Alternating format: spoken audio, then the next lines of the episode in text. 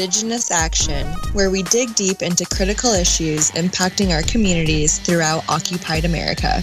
This is an autonomous anti colonial broadcast with unapologetic and claws out analysis towards total liberation. So take your seat by this fire and may the bridges we burn together light our way.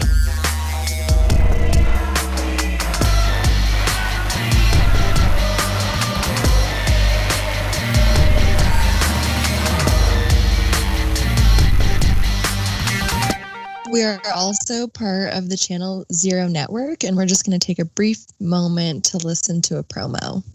You're listening to a Channel Zero Network podcast.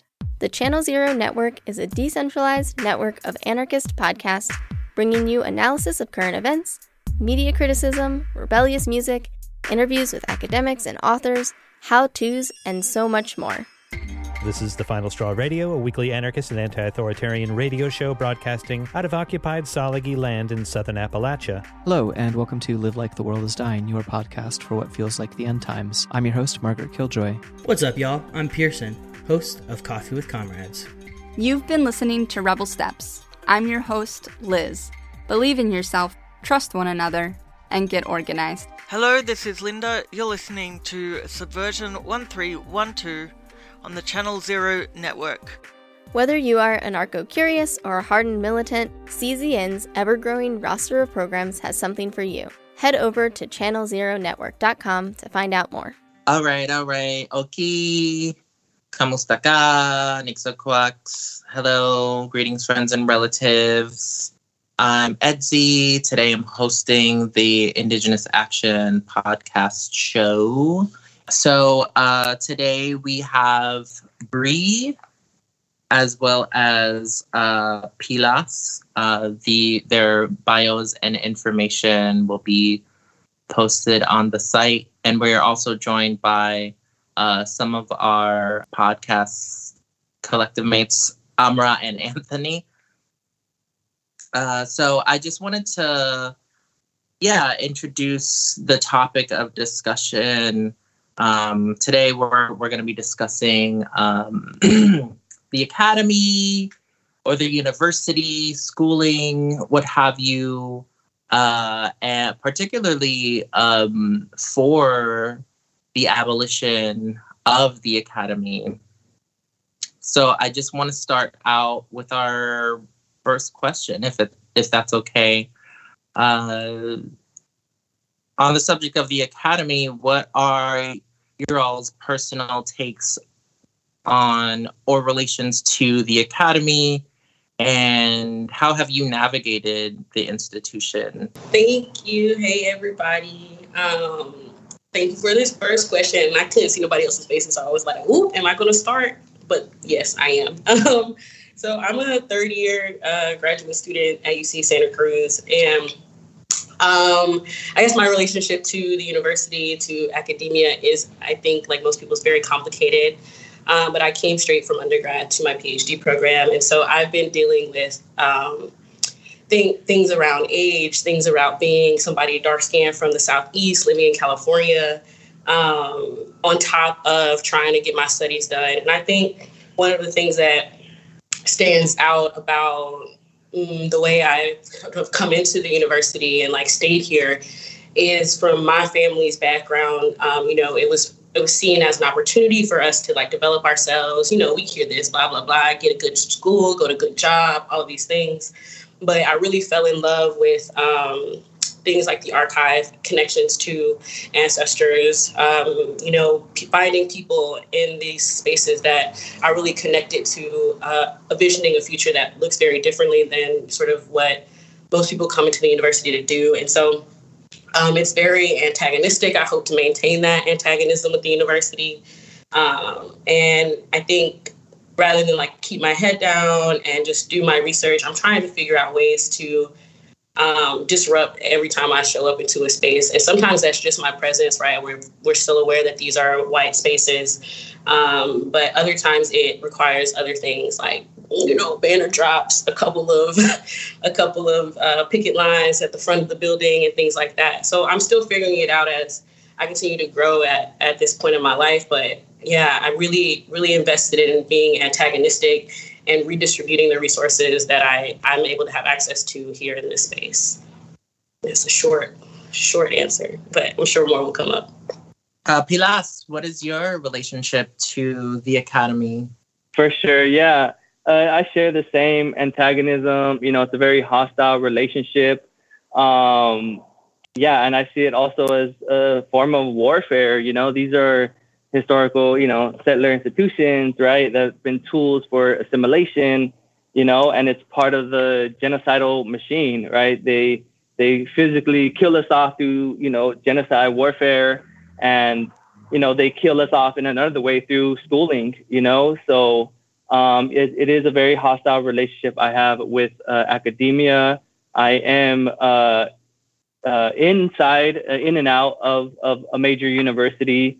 And yeah, I'm, i share the same, uh, you know, uh, focus on redistributing resources, right? Using these spaces that we are in um, to disrupt, you know, these systems of power, you know, and yeah, we can, I'm sure we'll get into it later, like certain examples of what students can do, right? Knowing going in that this is a settler institution, right? Going in with that understanding, I think that um, uh, helps a lot, you know, um, and not to get disillusioned because I feel some folks get can be really invested into it. You know, you have like ethnic studies, you know, people study like social movements and things and all, and and in some ways too, it does open um, different forms of knowledge, you know, for uh, young folks uh, coming up. You know, there is, uh, as Bruce was saying, you know, that class mobility, right? That's in our families, you know, mindset, right? You go to school, you make something of yourself or whatever and shit. So, um, but yeah, I think it's not to lose, you know, to stay grounded and not to lose sight of, you know, the struggle and really why we are in these spaces, which aren't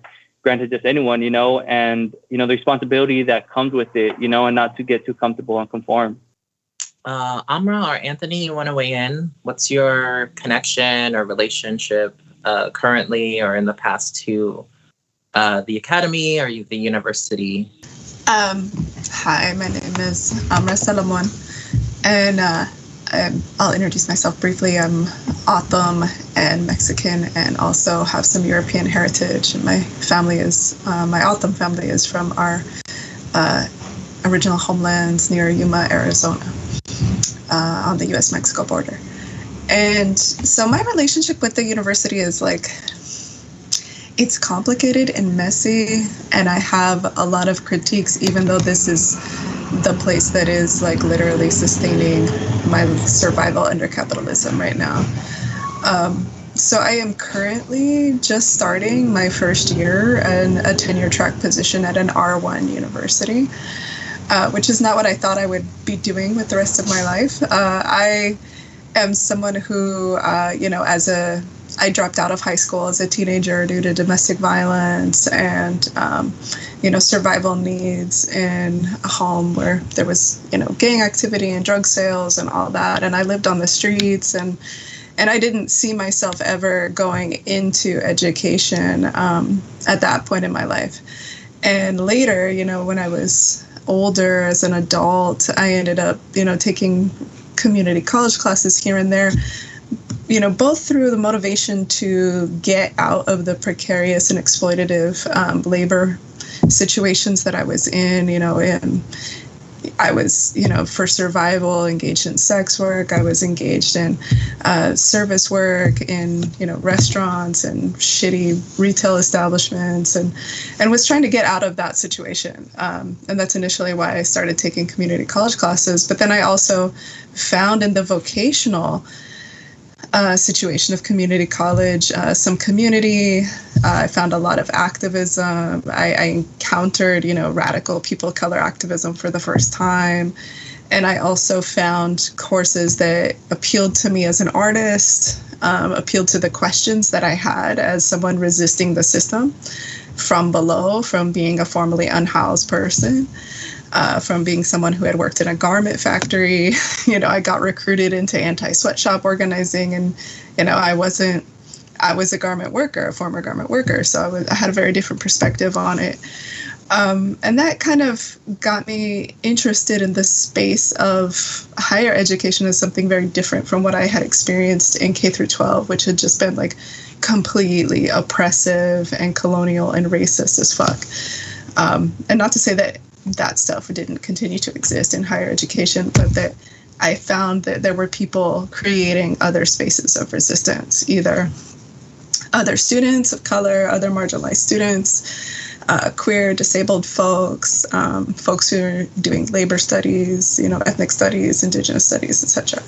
So I kind of had this long trajectory for like probably a decade and a half, uh, maybe longer, if I think about all of grad school, um, of going in and out of college, in and out of different forms of college, and trying to figure out okay what is going to be my survival system? What is going to be my survival strategy? And kind of returning back to school as this place of fugitivity where i could kind of rest from like all of the different uh, pressures of different shitty jobs that i had and take a moment to breathe and use financial aid to do other things like you know travel to do international solidarity work travel to um, you know organize be involved with movement etc and uh, so then you know after basically experiencing the nonprofit industrial complex and deciding that was not the space where i wanted to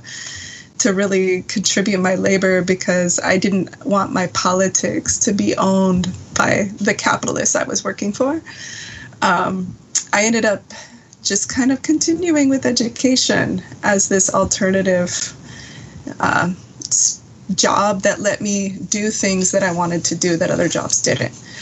And it's mainly like my relationship to it is is one of that. Like I think of it as a job. I don't romanticize it. I don't think it's going to be the place where the revolution happens for me. It is it is just a way of surviving capitalism to do the work that I want to do right now. And a lot of the things that I'm really interested in building are alternative structures to colonial learning and education completely. So I feel like a lot of the time that I'm in the institution, I'm stealing time, I'm stealing resources, I'm trying to figure out how to create communities of resistance, but I also don't want to contribute to the building of the institution in any way. I want to actually do these other things, such as you know building the autonomous capacity of my community, um, you know, doing work that that is for my ancestors, for my people, um, you know, back in my homelands and in the streets, and that's really what I'm trying to do is is how can I, you know, do the job that I hired to do and and not have it take over my time and my identity so that I can actually do the creative and intellectual and political organizing work and you know autonomy building and capacity building for my community outside of it. And so i think also my relationship has changed as i've become a parent as well in thinking about what i want my child to go through and how much i really don't want to send my indigenous child into the colonial school system. You know and so i'm thinking about okay what are the other things that we can create for children to learn what they need to learn to create the worlds we need and abolish the worlds we don't? And i really don't see k through 12 education as it's structured by the colonial state as as anything that provides that so i might have a very different stance than a lot of like ethnic studies people who are very invested in reforming education i want to abolish it I want to create something completely different for our kids. Yes, thank you. I can relate so much to yeah your your story. Um, thank you so much. That was so uplifting. uh, Anthony. Well, so, hopefully some of our regular listeners know some about me. Um, mine's a bit different. I'm I'm I have a much more kind of a subversive orientation and a very pragmatic orientation when it comes to education. Um, largely because my entire life has been mediated by institutions. If it wasn't the institutions that you know my that my father had to go through, which were namely like prison, being a, like a career criminal, someone with mental health issues, a veteran, all these sorts of things. There was always institutions at play in my life. On my mother's side, however, was education. So she was an educator from Central America that had to go through her entire education for a second time in order to become an educator professionally here.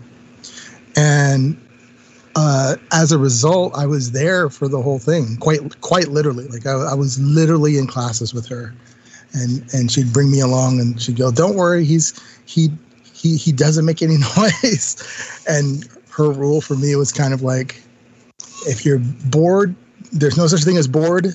There's always something to do. So if, if this is if you're not interested in what the class is doing, then just draw or read or something else, right? Or pay attention to class. A lot of time I paid attention to class. So I, to this day, I'll hear a lecture on something. I'm like, I know about this for some reason. so, but that's neither here nor there. Point being, this is that my relationship with education was always um, not the typical one where I had no I had no overt antagonism with it. I just didn't give a fuck because it didn't it had no illusions over me aside from like I would individualize the repressive elements to an individual asshole as opposed to the entire institution doing it to me because that because I had I really was kind of blasé about it.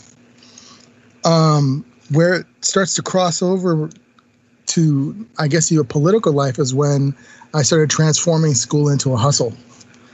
Um, and really that was there a seed from there from the beginning. Everything from uh, at really the peak of the Chicano movement, being in, in a in a community where a predominantly Mexican community was fighting to keep a high school open, and being on the front lines of that to my own high school experience at ending up at the high school where the actual mascot, um, the the anti-native mascot protests began um, in the '90s, late '80s, early '90s, actually.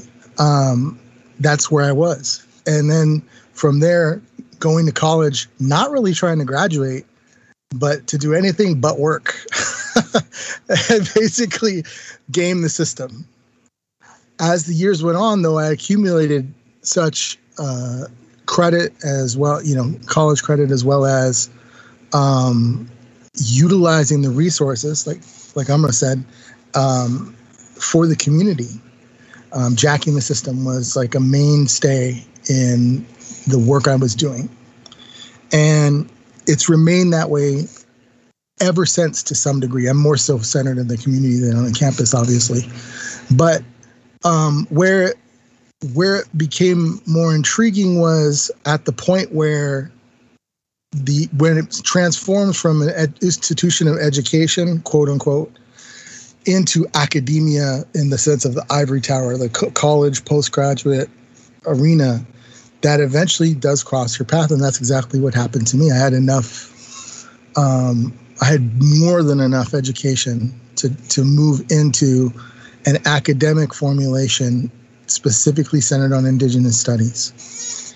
And at that particular time, there was no such thing. Indigenous studies as a field or Aboriginal studies as a field at the time only existed in, in its prototypical form in Canada and its most mature form in Australia. Um, and so I was developing my own curriculum and so on and so forth. And then as everyone else has already stated, they have an antagonistic relationship to it. Because half the time you're going through education wondering, like, I could be doing something else with my life, and um, and I feel like I'm like I'm decolonizing, like like I'm like deprogramming my own brain from the colonialism I'm feeding it, because it's you're intentionally engaging in this, and and I cannot, I've lost count of how many times I've had arguments with myself in my own head or thrown books across the room where I'm like, what the fuck am I doing this for? you know, and to the point where at a certain point you realize like, um, that even the promise of the academy itself is a falsehood. it it the idea that one can actually gain economic benefit from it is a problematic crapshoot particularly if one is going to try and have a career in it. And, i'll give you a perfect example. My teaching partner has two master's degrees no i'm sorry three master's degrees and a phd and over 15 years of teaching experience within the university at all of the major university of the Bay Area. By the way, I live basically over the hill from one of our guests. um, and so right now, and obviously COVID contributes to this, he's been unable to secure a position in the last three years. And he's not the only one, and tons of people are encountering this where there is a glut in the market and also a transformation of the economic side of things in which they don't actually want permanent hires. They want adjunct faculty and people that they, they don't want to offer a tenure track position to, which actually undermines the ability to have, quote unquote, the supposed freedom of speech that you have within your profession, which is one of the few professions that supposedly allows you to have that at the same time, in my own, this is purely my own opinion, academia has also reduced itself to a factory of mediocrity, where it indulges mediocrity, particularly in ethnic studies, and in and around um, our own communities, which are one should have a natural antagonism that should not be repressed and should not be suppressed when engaged with the with with the uh, academy, as it were, either either by trying to become a professional in it or just trying to navigate it and get the hell out. You that that antagonism is not unique to me. Everyone has it. And why is it that everyone kind of looks like me that has it? You know, the, the melanin factor is real. And by and if people don't think that's true, by the same token, look at how many people are tenured and what they look like. Because I assure you, as you climb up the ladder, it, the people tend to get lighter and lighter and lighter.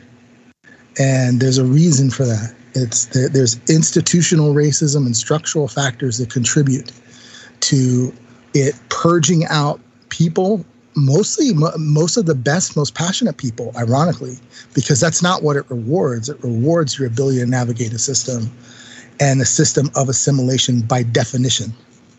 So, ironically, that same antagonism in terms of my own life has been reduced to no longer really engaging in um, direct political work that is, you know, anti-academy or something like that, but actually, I would say against academics.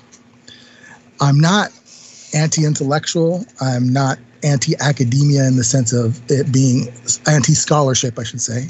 I'm not anti-scholarship, but what I am is I'm pro-critical thinking and and I'm not for the rote kind of pontification that is asserted within the community and particularly the activist organizing space off the campus with impunity. And we've seen it at at a major level right now where the language of academia has penetrated the popular space of the community at least that's what we like to tell ourselves.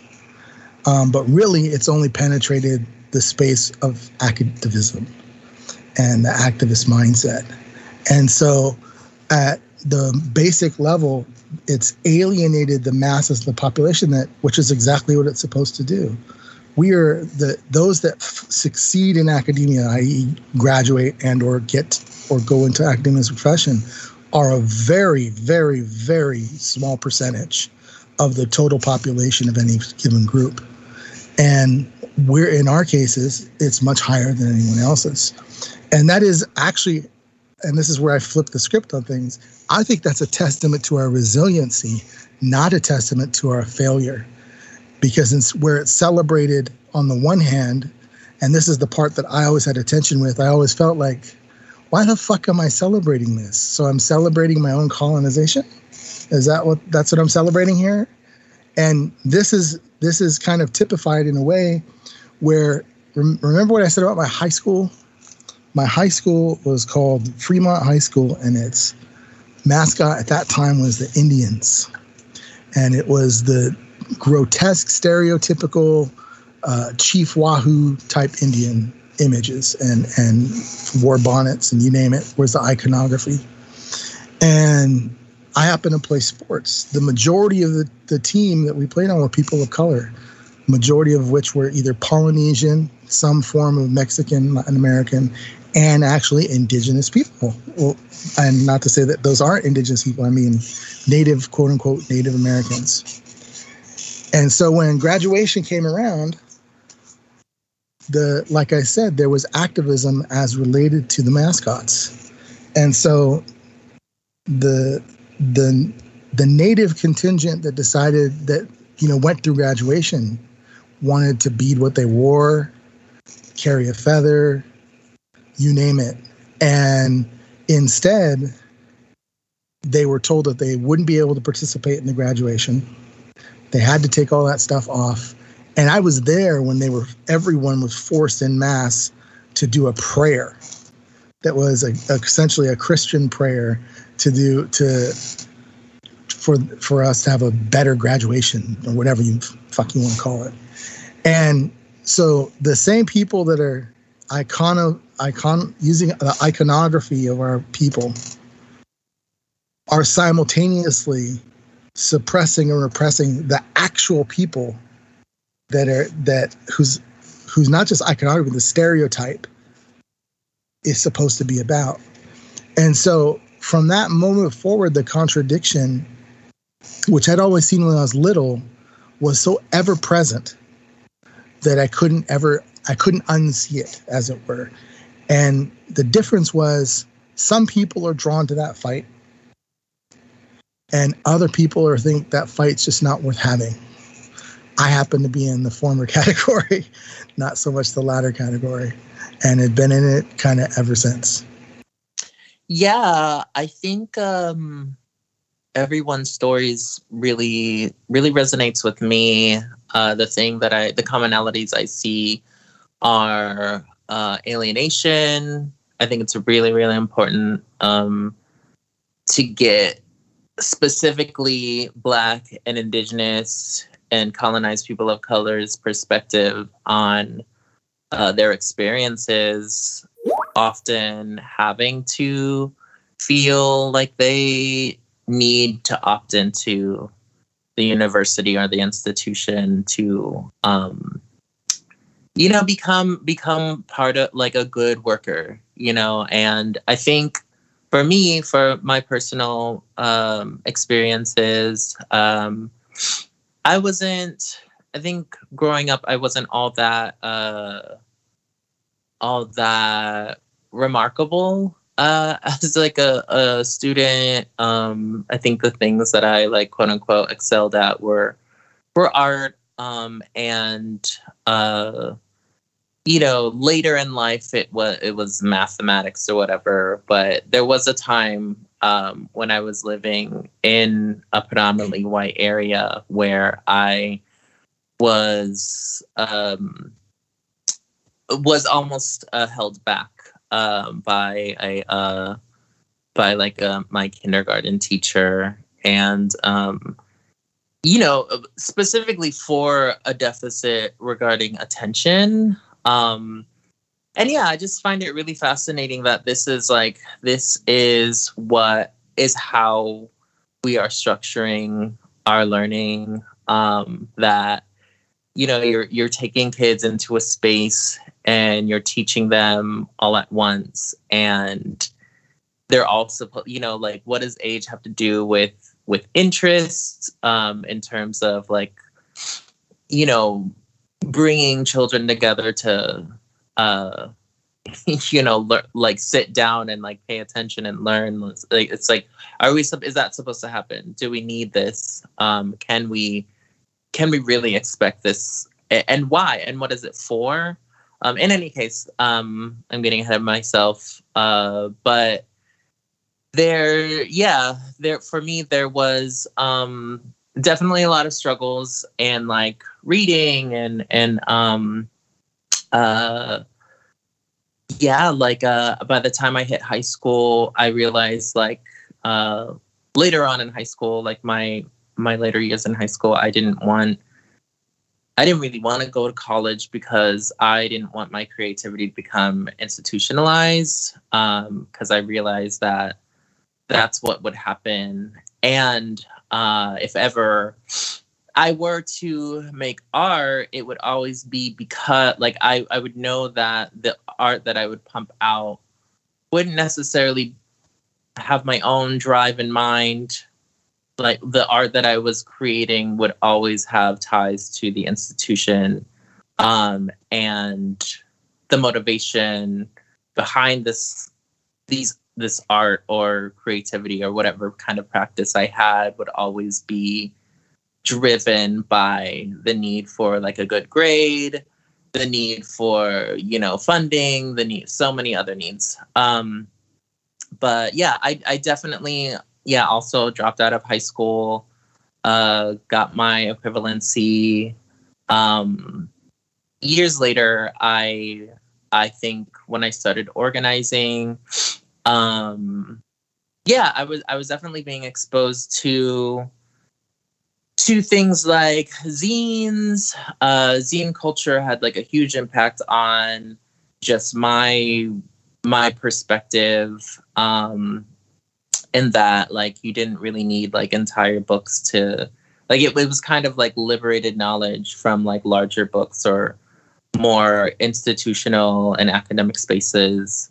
So uh eventually i was organizing with a, a queer trans uh group uh in so-called los angeles called los angeles queer resistance and because of the stuff we were talking about um we we wanted to yeah liberate like we wanted to yeah liberate a lot of things but like liberate specific like knowledge from um yeah like higher higher education institutions. And we're also being invited into spaces by comrades who are already involved. And through that, I think like through other comrades ha- having connections to schools, seeing how much they seeing how much they really uh yeah basically stole um and reappropriated um information and resources. And that's a question i i want to ask um i mean i guess i can ask it now uh but like um yeah I, I guess you know what what ways what other ways are how can people reappropriate resources um, from the institution? Um, and like because for me personally it was always like it was always like the like i don't go here whenever I would be invited to colleges or crash camp campuses, like I, I, I would um, in in you know some of the early years of my organizing, I would just crash classes, or people would invite me to crash uh, classes. Um, one of my first classes I audited was a um, uh, a class. Um, uh, in in uh, I think it was yeah, it was one of the Claremont colleges, um, and uh, it was a Black feminist scholar, uh, Phyllis Phyllis Jackson, and um, yeah, uh, she allowed me to to stay in, and she thought I was interesting because I had more anarchist leanings, and she would ask me questions like, you know, why why are like uh, the anarchists like destroying property.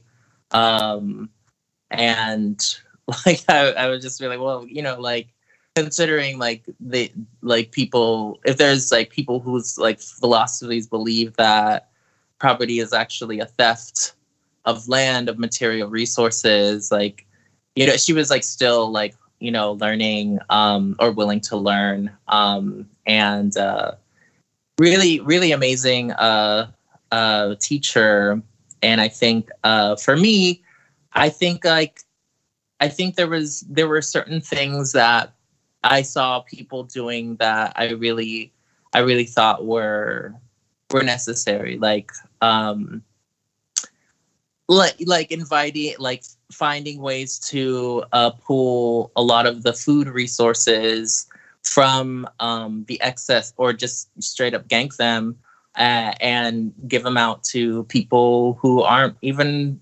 anywhere near anywhere near the institution and bring them back to uh, the hood or their own uh, where where they're from, where people don't typically have access to foods. Um, but uh, yeah, I think it's. I think for me, like even though I think after after being invited into spaces uh, to start uh, you know, just talking about some of some some work, I, w- I was realizing that um, you know this was this was something that was helping me maintain uh, just my my practice outside of the institution. So, you know, comrades throughout the years would see that I was doing mutual aid work kind of nonstop and for a stretch of time, I was houseless while I was doing a lot of mutual aid uh, work. And I think, you know, for for a while, people would invite me to their schools. I'd get like, you know, a few hundred here and there. Um, not not really like worth, you know, what what is owed to me as like somebody who has, you know, who is black and is indigenous and Asian. Like, the the schools owe us so much more than it can actually more than it, it can actually give out. If it actually if the schools gave out what is necessary what the amount that black and indigenous specifically people are owed um yeah they would they would invert they would be bankrupt. Uh so i was getting paid like nothing um, to to talk to these schools, and often at times, like I think, you know, yeah, like I, I do think, like, what is it? Is it worth worth it? Is it like, you know, am I being used? Is my perspective really being heard or valued? And like, yeah, I don't I don't think like it it really does um, it does much, you know. Um, I think it speaks to the students who are there, like the students like us, the you know specifically Black and Indigenous students who are who are in these uh, predominantly white uh, institutions that are struggling uh, with with health, um, and just yeah, just like trying to trying to make it in in these like really damaging uh, institutions that we were once not ever supposed to take part in, or we were once forced to actually have to engage with and dis- dismantle like our our very spirits and um, disband or throw away our our actual um, our cultures. Um, but yeah, like what are what are people's um, like how do how do people how do other people subvert or subvert from or like reappropriate resources from uh, the academy? Whether it be informational resources or um, just material resources like how have other folks done that in the past? And is that necessary Hey y'all, um, and thanks everyone for like really sharing, um, like how we how we've come to the university or how we've stayed in it and why. Um, I know one way I've done it has been very like very just direct to my family. So sometimes, you know, um, me and my father, we've used the resources at my universities to help him get access to documents for work that he's not able to get um, as somebody who's not in the university um, I've helped, and that's a lot of what I've done with it, right? Um, like my brothers who who might need you know information about something with the military or something like that. You know, I've done it a lot, but most of the way I've used it has honestly been to help with my dad when looking for jobs.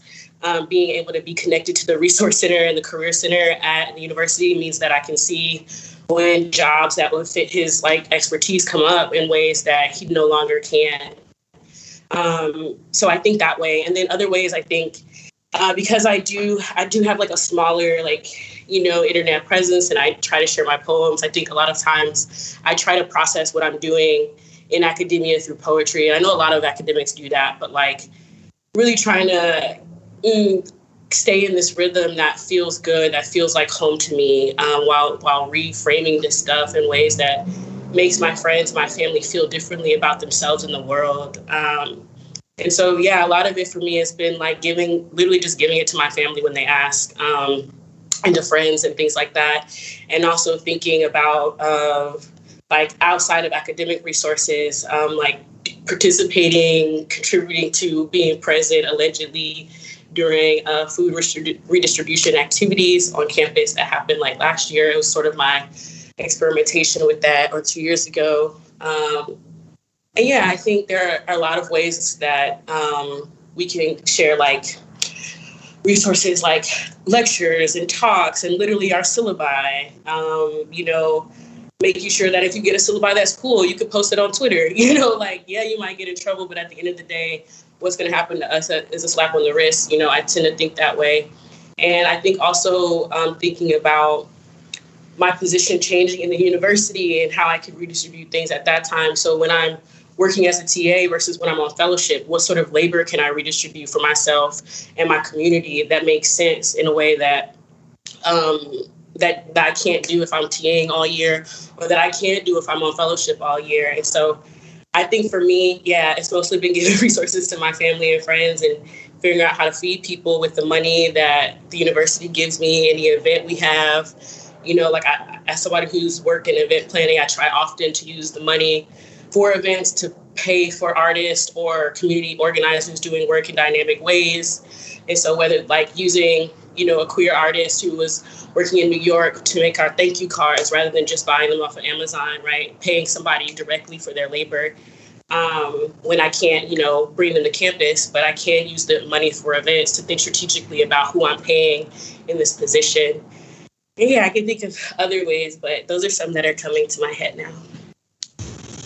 Yeah, I think about like, I feel like a lot of us do exactly what you were just talking about, like like our individual hustling, you know, whether it's like, I'm going to take this pen home, or whether it's, you know, getting like resources or it's, you know, bringing folks like, like each other onto campus and giving honorariums and things like that, um, and creating community that way or supporting people in the struggle that way um, or getting you know information and documents and research out for community. But i think like like i've heard like other examples like things that i i don't want to go into the specifics of just for you know legal issues but like i when i was in undergrad at san francisco state like there was a lot of elders that i knew people older than me who had these examples of using student organized funds and campus funds that they would like literally funnel to revolutionary movements. Um, and there's ways that folks have always done that, you know. And so people would talk about, oh yeah, like you know, this funding went, you know, to fight apartheid in South Africa. This funding went to resistance movements in Central America. This funding, you know, went to resistance movements in Palestine or or Mayan resistance movements in southern Mexico or, you know, all over the world. And um, and I think that those like maneuvers are really important and strategic and the ways that like particularly student organizing I think can do that work is really important.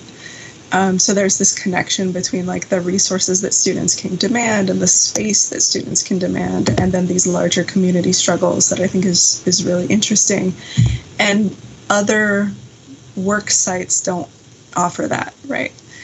Um, you know, perhaps other social institutions do, but but this is like a unique thing about particularly higher education that I think has been a long time use of, of various resistance movements and students who come into the institution who are part of communities in resistance. Um, so that's something that I've always found really important to, to engage with. Um, but I think like you know, like there's other conversations that are happening right now that I, I have feelings and critiques for. you know, um, I think we're we're in a moment where people are reflecting on uh, the role of these institutions with slavery and settler colonialism, and with um, you know exploitation of, of migrant labor and racialized labor. And I think that those conversations are often very limited. Um, and I'm frustrated by them, you know. Uh, I think there's much more that needs to happen aside from acknowledgement and, and research into those issues. I think that material repar- reparations need to be there, but also like I think that the fact that the institution continues to exist needs to be called into question. You know, if its basis is in those things, right? And and I think that that's something that that we don't often get to in our conversations. Um, you know, and then the university like reproduces itself out of those things. So, you know, there's fields of university studies, and you know. Um, the, even the topic of abolishing the, the university becomes an academic discipline in and of itself or an academic conversation that's very circular and you know embedded with all of these like you know capitalist logics of trending and commodifying knowledge and, and experience um, that's really problematic. And i'm like why don't we just do some shit? You know instead of you know just limiting ourselves to the production of knowledge which reinforces the logics of this place as like you know um, having a colonial apparatus and capitalist apparatus that controls and limits those conversations right? So i think that those are things that i'm very critical of and i've been on the periphery of but that i i don't often feel like i want to put my time into because i don't see it going anywhere productive um, and so I'm much more interested in in the former, you know, um, things that I was talking about in terms of like act, you know, resistance movements and how can we support them and be a part of them and and do things outside of the space of the campus.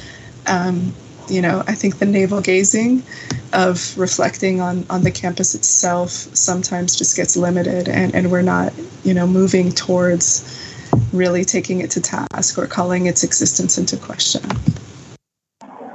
Yeah, for sure. Um, yeah, I share similar sentiments and kind of strategies, you know, going into uh, these settings. Um, but something I also feel that, you know, being uh, in community and doing, you know, community work outside of the institution, uh, simple things uh, can get taken for granted, you know, as students or people in academia. Some just like printing, like to print some flyers for an organization for like a, an event coming up, you know, that that helps you know people who don't have access to those spaces.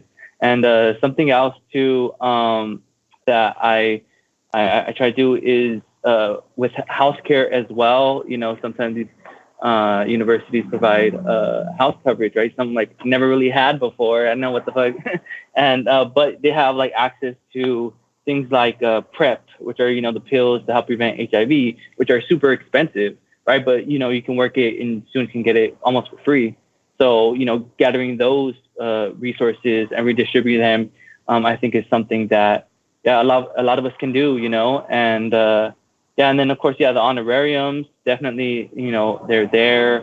Uh, student groups, you know, have so much resources at their disposal, right? Um, but again, I think we also get caught up with like school politics and and you know the jumping through the hoops and everything, you know, and uh, we get we get caught up with it and we lose sight of you know um, you know community work outside these spaces. You know, become it becomes their own bubble. So this is from my personal experiences. You know, I battled it within myself too, uh, right? And not to get too caught up in it, you know. And but it still is a struggle. You know, historically, uh, students have been at the forefront of demanding, you know, basic resources. You know, and education should be free for all, right? But uh, but what type of education are they coming with? You know, we're going to advocate for, you know, and I think this, uh, a few of us made mention, slide mentions of ethnic studies, right?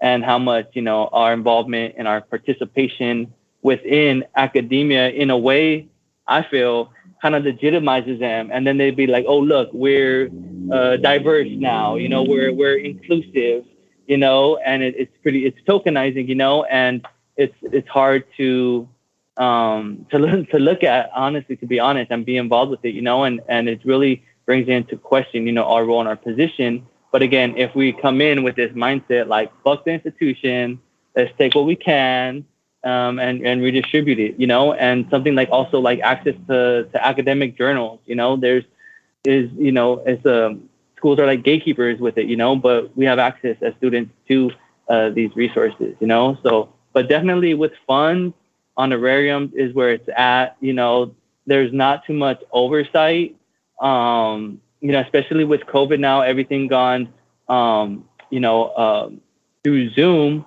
you know, we've been able to bring in resources, have events, and support people from all across, you know, the land, you know, that don't have to be physically present, you know. So um, that's something that that kind of opened up, um, given the, the, the situation, um, and but also even before then, as like getting um, not just honorariums, but even helping with like um, uh, speaking tours for international speakers, you know, who come uh, from uh, struggles down south, uh, for example, you know, and you know, you know, getting uh, you know, visas for them. You know, even though fuck the State Department and all that shit, but um, if someone can come again with that mission to highlight uh, certain struggles, you know, and it's a nasty hoop to jump through in getting visas, um, but to have them come and speak to our communities in resistance, you know, I think that's something uh, that students can can help.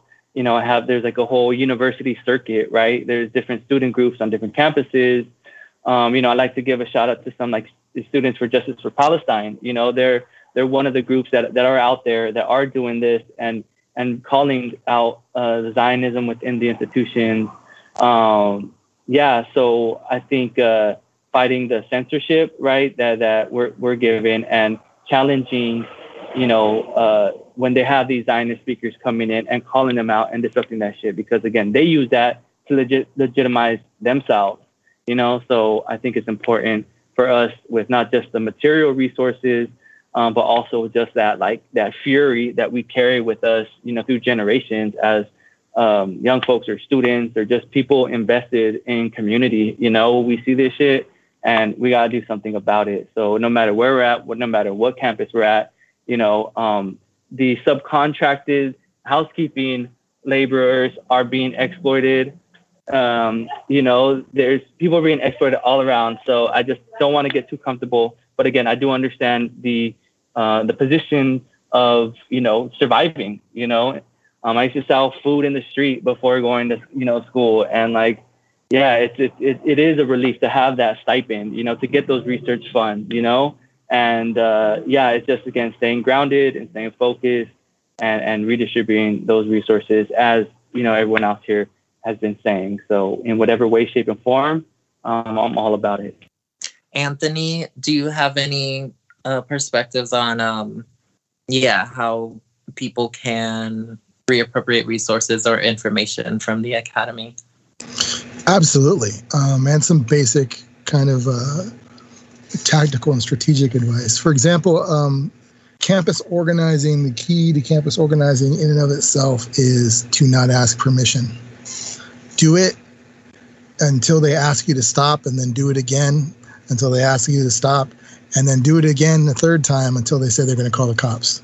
So whatever you're doing on campus, that's that's the adage I always used and it worked. Number one. Number two was if it wasn't nailed down, take it. um, because there's a wide variety of resources, financial and material, that are highly advantageous to be utilized on campus. One that was already mentioned, for example, printing services or duplication services is huge, huge. Um, some of the arts art supplies, for example, for anything from sign making to you name it. Having said that, I'm actually going to flip it a little bit and come at it from the street, from as, opposed to the academy to the street. I'm going to go from the street to the academy because the majority of my political life has revolved really around and actually just everything revolves around me creating cartographies. And I, I mostly most of the cartographies are in my head, but some of them are quite literal and real. I, I, I keep files and dossiers and shit. Um, and what they are are cartog- they're cartographic maps of resources, be it by people or physical resources.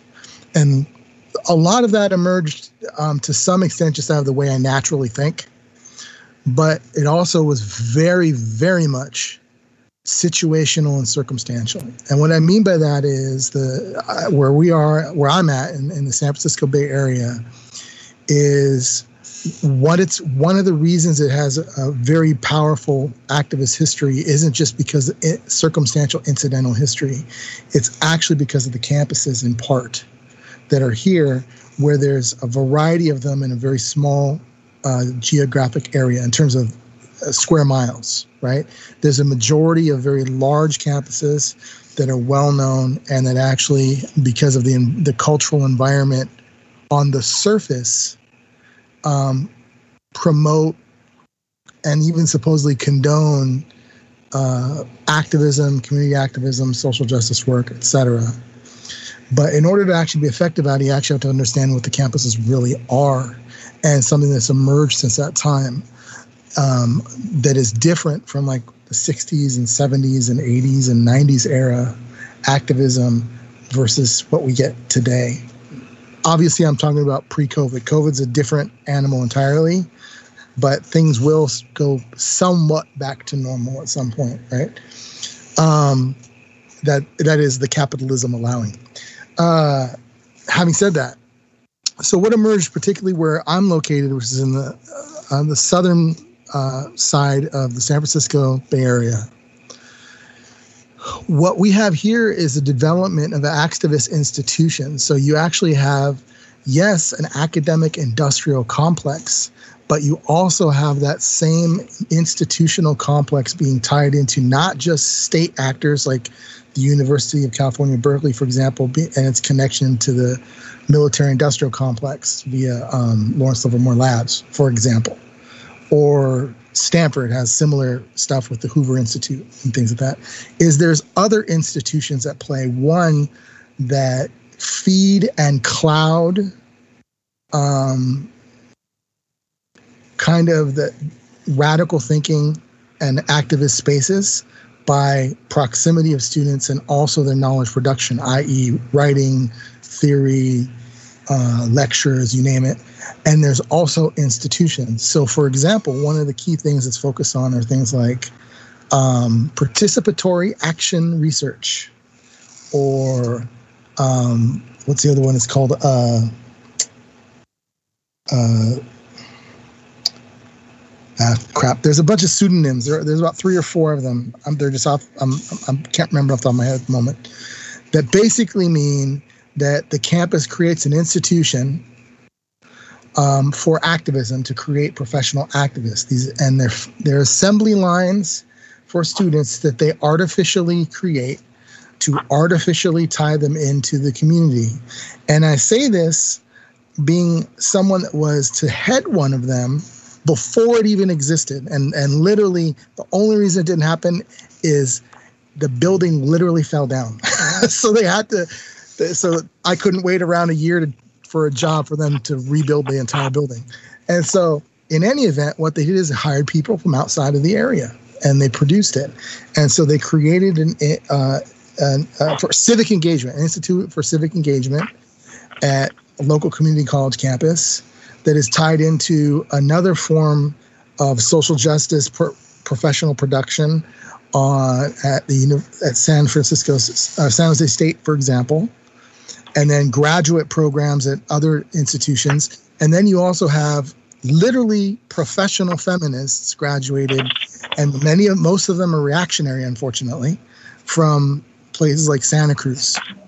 Um, and I don't and I don't mean that in, in, in, as a pejorative thing. What I mean is that's changing the geography on the ground of the political the political language and the political focus of what people are doing regardless of regardless of what someone's leaning is, right? And the reason I say a cartography, a map, is I'll give you an example of why, for example, uh, for for 20 years, I've often on organized at UC Santa Cruz, for example. UC Santa Cruz is extremely hard to organize, and it's extremely hard to organize in the community. And the reason is because as it was produced directly in response to the 60s and the 70s as a, to be this progressive campus only what they did is they physically engineered the campus to make sure it has no central location. It's isolated colleges that are physically separated from one another by by a seating distance. So it makes it physically impossible for you to ever actually do mass organizing of the campus in person because each campus has its own culture and character and its own isolated discipline or disciplinary section. That's just one example. You have another example Stanford. Stanford, the first two years of undergraduate at Stanford is mandatory for you to live on campus. It's also, you're not allowed to have a vehicle.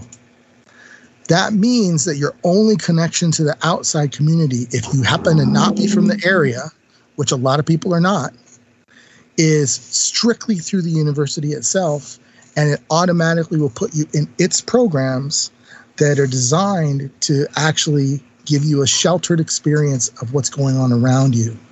And so they never actually step off the campus. Then you have the inverse, something like San Jose State or some of the community colleges that create these institutions of reproduction for social justice activists that are professionalized and move directly into the nonprofit industrial complex. And these are the people I constantly have to engage with in the street and in the community. They're fucking pains in the ass and they suck. And the and they really don't know what the they're doing because the damage that they do is directly to their benefit because it's a capitalist motivation and they've actually never been taught real politics or the reality of what's needed on the ground. And so when they're not taught right, often they're being taught yeah. to just study study specific activists. They're they're being paid to study activism, and then through that study, they that's where their veil of activism is. Well, it's kind of it's um, kind of it's kind of a diversity of right. Of what they produce. So, for example, you're going to end up. A, a, a ton of them are going to be future executive directors of some nonprofit organization or they're going to be someone that's a campaign head and the and and they're taught it one through a an unvetted system because the people that created the system themselves did it for some economic or personal professional interest on campus to create an institution or the semblance of an institution to gives the illusion that they know what the fuck they're doing and that they know this community because they're from this community but they're not because the vast majority of them don't live in the actual community. They commute to their jobs on the campus. And this, I'm describing a microcosm where I'm at, but this is a macrocosm that exists everywhere in the entire country. It is not unique to here. It exists everywhere. It's just a matter of degrees. And amount, and the problem happens when, as a, a person that goes in naively and kind of like innocently expecting to kind of, you know, I'm I'm just trying to do something good, whatever that may be, is there's is their naivete is played upon it and taken advantage of by the the campus that they're involved in and it could be an individual professor.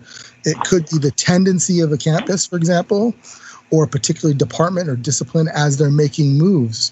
In, in, the the the Mexican frame movida is the best example of the, of what I would call it. It's all a series of movidas, and so the the best advice I can give is you have to analyze the academy the way they're analyzing you because they are and they're taking advantage of you in the abstract form. They don't care about who you are, who you are as a community.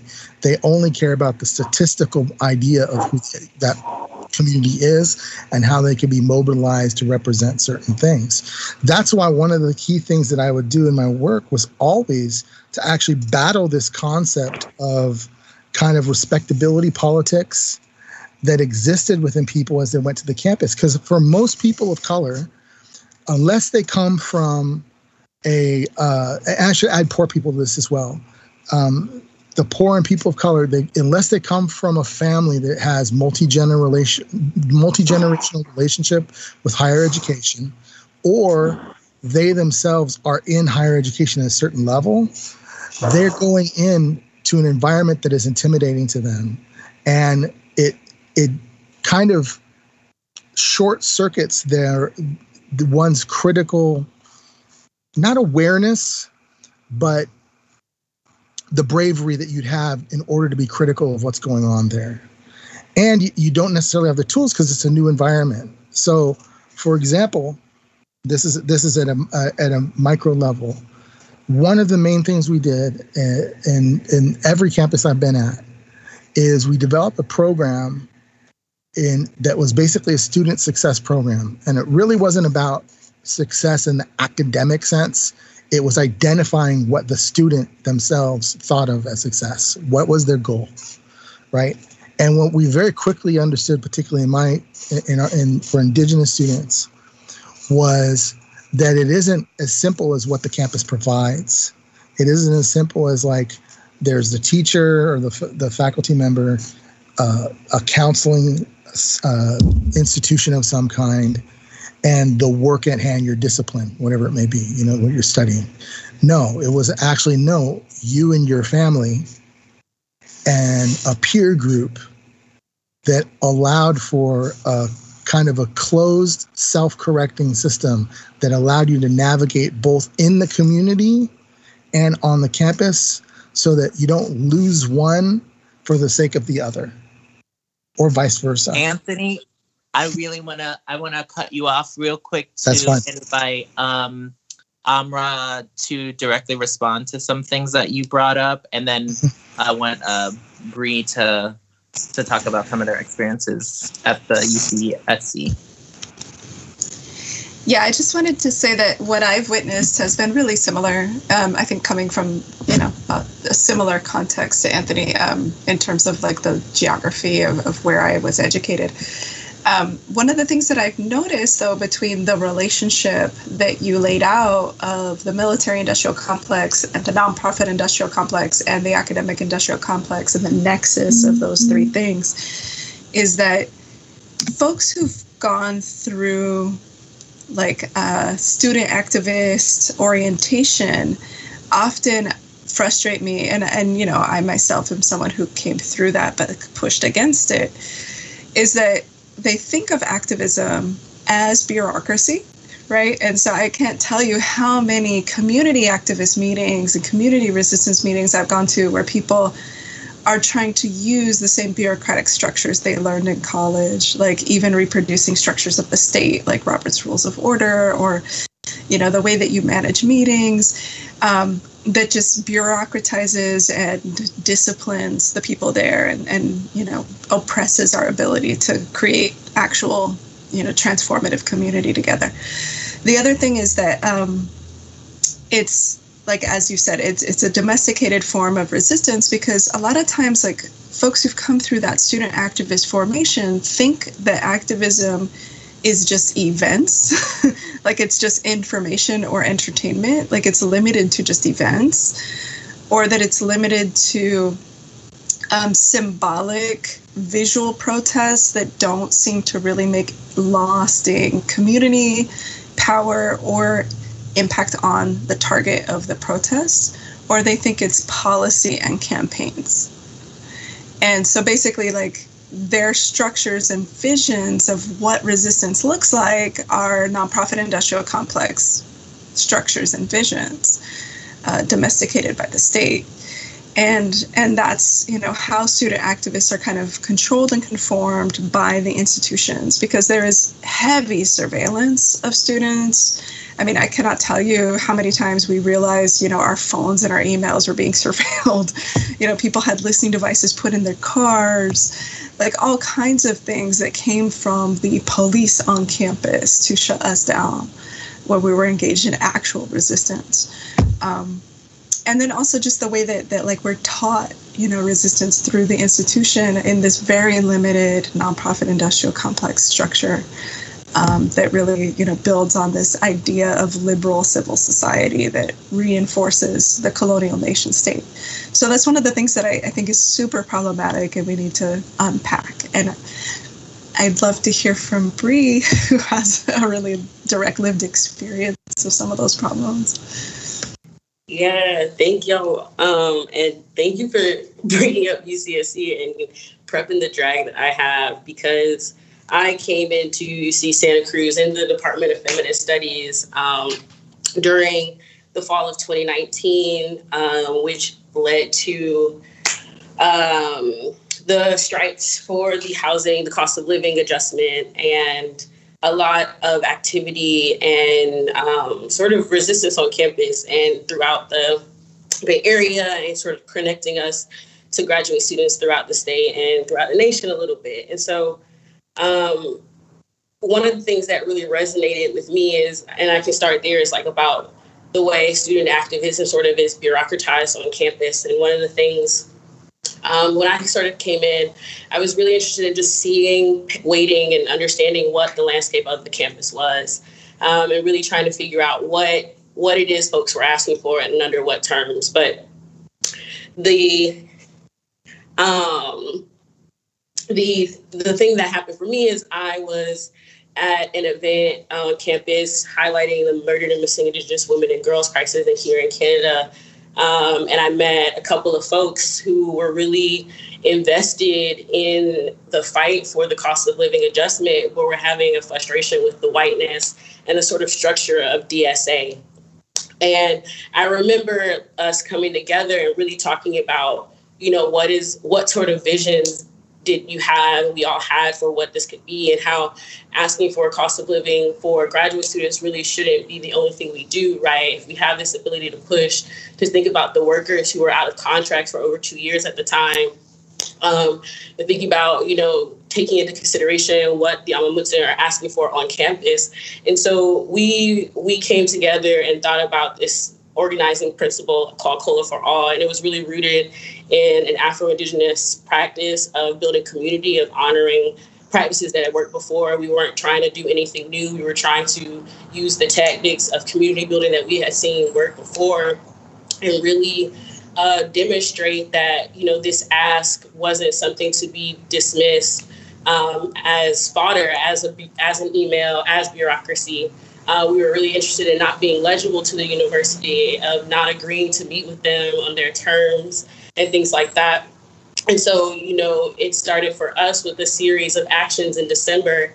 Um, one an announcement to an ofrenda, and on the third day, with um, we invited um, one of the graduate students who is also a member of the Alma to come with us, and we opened uh, the space, honoring the four directions, and then proceeded to commit a series of dining hall actions that really connected uh, graduate students to the idea of what we were trying to do. And this is and this is sort of how we combine the tactics of, you know, who are the leaders in our community and what things can we do to connect the people who are on the hill in Santa Cruz, very much in the mountains, to the folks in our community. And that action sort of kept us in a very grounded space. And we continue with a day of rest, honoring that practice, honoring the fact that we had differently abled and mobile people in our community that we wanted to commit to um, in moving this forward. And so part of what we, you know, strategized and thought about was what is Santa Cruz? Where is it positioned? Who's come here and why?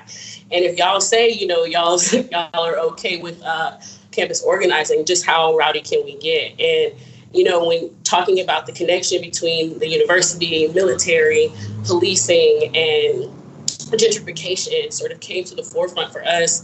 And, you know, we dealt with a full blown police force and riot gear on the picket line for two weeks. Um, and this sort of thing of understanding that you know UCSC is a large is one of the largest employers in the city of Santa Cruz. The the state of California is largely employed by the university here, and so really teasing out those connections and pulling at them, you know, anytime we got using the buses to take us from Berkeley to San Francisco so that we can do actions at the Regents meeting. And students are still organizing at Davis campus from cops off campus, pulling our bank accounts, right? Like understanding that the money they deny us for living here, they're paying towards the police. Um, and so, you know, the community that we built out of there leaked over so heavily, excuse me, um, into yeah, into the cities around us that um, you know, for us, when the pandemic sort of began, we we really understood how to connect with what the folks were asking for in the community about addressing policing in Santa Cruz and you know calling out the police who were on our campus who had went to Oakland to brutalize black and brown folks who they weren't doing it in the white town of Santa Cruz. And so, you know, being there that fall was really how I started understanding how you can be in the university, push against it, and and really sort of build community at the forefront. Um, without, despite the sort of things that you were talking about about the geography of the campus, that's part of the reason why we moved the picket to the base of campus every day because we wanted people to have a place where they could gather, be fed, um, have children, have childcare, uh, be taught classes, you know, attend classes that they wouldn't be able to, um, that were open to the community. And then, you know, it wasn't just during that school year, during the breaks, me and a homie, we traveled around the state talking to different university students, but also really connecting once again with the Amah Mutsun and getting permission to do the work that we were doing in the space that we were doing it. And so, you know, I definitely think we still battle with the bureaucratic DSA folks, right? Like there's a way that there's all this organizing with the union now, but yet no direct actions were planned for the first uh, day of school through that organization. And so it's it's still very complicated because white people really don't like when you tell them about themselves. But you know, we got to keep doing it in this way and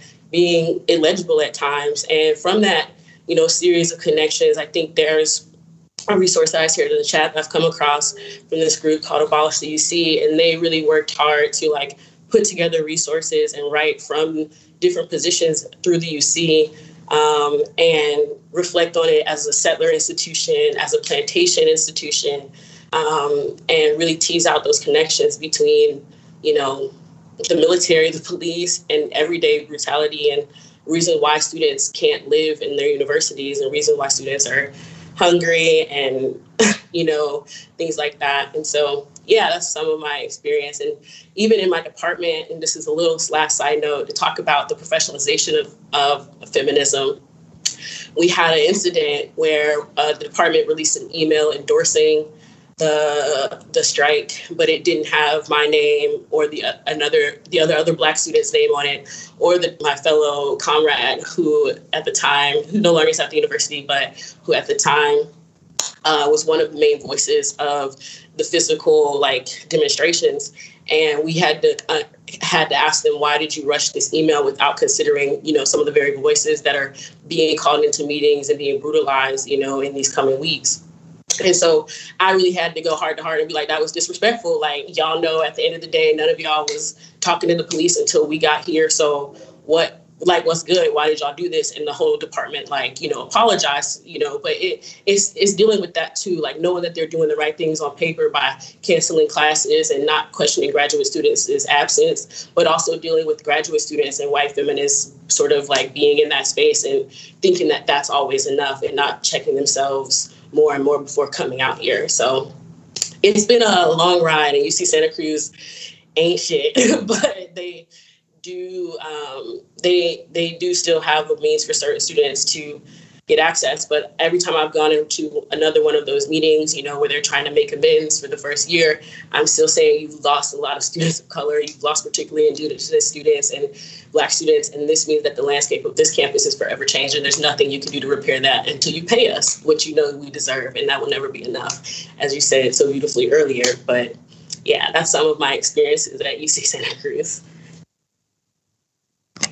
Thank you. You better pop off. I'm appreciating the drags. I'm really appreciating the drags, y'all, of these these damn these damn schools. And um yeah, I really think it's necessary to point out these connections that the academic industrial complex has to almost every other industrial complex. Um, I'm really appreciating, yeah, just this conversation. It's really exciting. Um, yeah, I, I mean, of course, we want the abolition of the academy, but yeah, what is your all's perspective on abolition? Um, what does that look like? What what could that what could that mean in terms of finding ways that aren't you know swallowed back into the academy or just having having you know these kinds of intellectualizing or theorizing these kinds of struggles and it gets trapped in the institution. Uh, what are your perspectives on abolition and then also you know what are the reasons behind it? Like we have a lot of uh obviously there there's mad surveillance. Obviously these institutions are on um indigenous lands um and created by stolen resources. And, and specifically a lot of these institutions are created by stolen people. So uh yeah what what else is your all's perspective? I see um amra um, you want to take it away Sure, I, I, I could start off, and then I'd love to hear what other folks think. But um, I think two things. One is, well, actually, it's really one thing, is that we need to come up with and create and hold space for and not stigmatize the things that people go to the university for that are subversive and radical, which is is learning and research and knowledge production and creating community through that process. And I think it's really interesting, like in the context of you know so-called colonial U.S. that we're in, how anti-intellectual and anti-learning and anti-knowledge our movements are and our communities are, and that's that's been a process of colonization. You know, we know, especially those of us as indigenous peoples, that like prior to colonialism, our people knew a lot of shit. you know, we knew math, we knew astronomy, we knew, you know, a lot of meteorology, we knew all the different sciences, we knew all of that. We had deep culture, history, um, all of these different ways of knowing that are still part of, of our being as indigenous people, still part of our traditional culture. And so we are people of learning. We are people of theory. We are people of doing. And we need to like re-embrace, regenerate that, um, and create spaces in the community for that that are not controlled by these institutions. I really think that that's that's what we need to do. Um, and you know break down a lot of the hierarchies that capitalism has created between who has valuable knowledge and who doesn't. You know i remember like different projects that i've been a part of um, where we've tried to do you know skill shares and just focusing on you know what do we know in the community and how can we you know be autonomous. What do we need to learn to build our own autonomy from capitalism to de-link ourselves from capitalism? And how can we value each other in that process? And talking to like you know friends of mine like who are you know immigrant indigenous folks from from Mexico and Central America and talking to their parents and, and you know the the parents would be like oh you know we don't know anything. You know our children who are students know all these things. And we'd be like wait yo like mom and pop like you know how to like build a car. You know how to fix a car. You know how to cut hair. You know how to take care of kids. You know how to cook food. You know herbal medicine. You know culture. You know language. You know all of these things that that we as as children don't know right?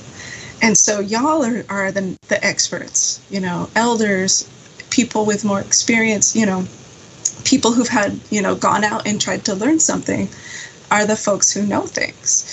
And, you know, even if they don't have like this institutional colonial paper that says you have a degree in so and so, or capitalism doesn't value you because you're brown, because you're black, because you're indigenous, that doesn't mean you don't know shit, right?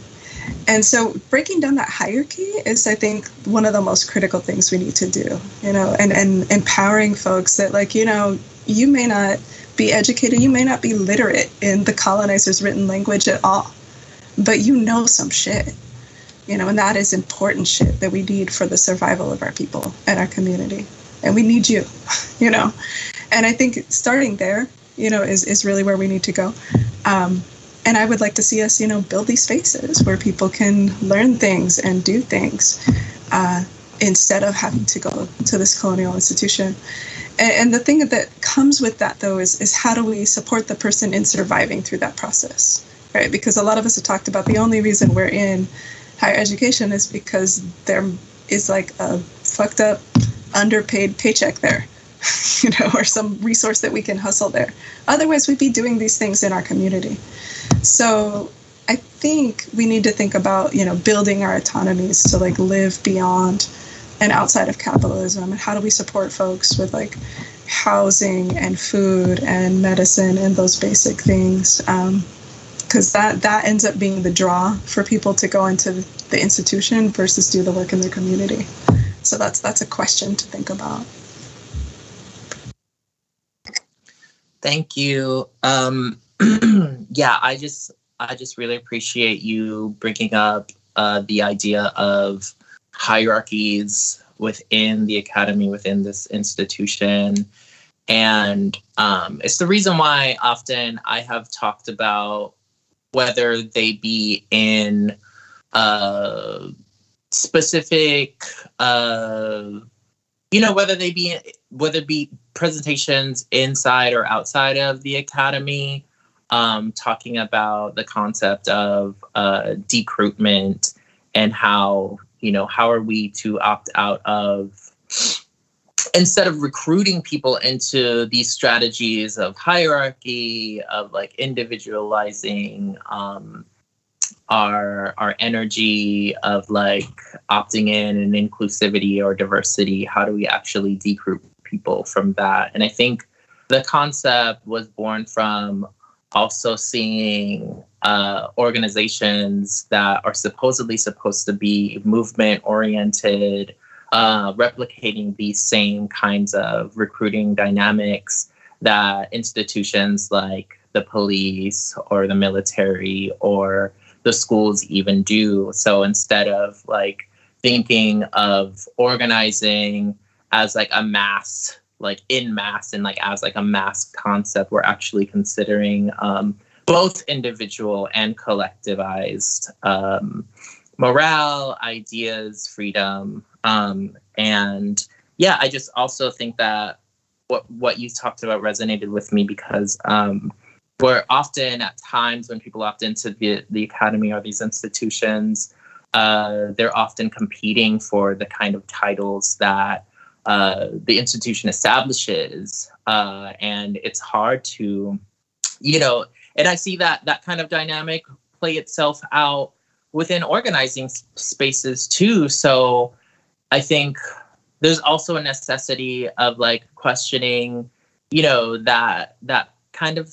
strategy or tactic of uh of planning on like a creating creating a kind of title for specific uh, sets of skills um, and who who is the person or the institution or or other title that that creates the titles because more chances than not they're they're usually in a hierarchical position and that positioning then is wielded over um, other people's heads. Even though I didn't have any background in academia, but I had mad background in mutual aid work um, and activism. And when people started inviting me to the academy to speak on my experiences, it was a way uh, of undermining of undermining the kind of like uh, the kind of necessary steps, quote unquote, necessary or legitimate steps it takes to get there,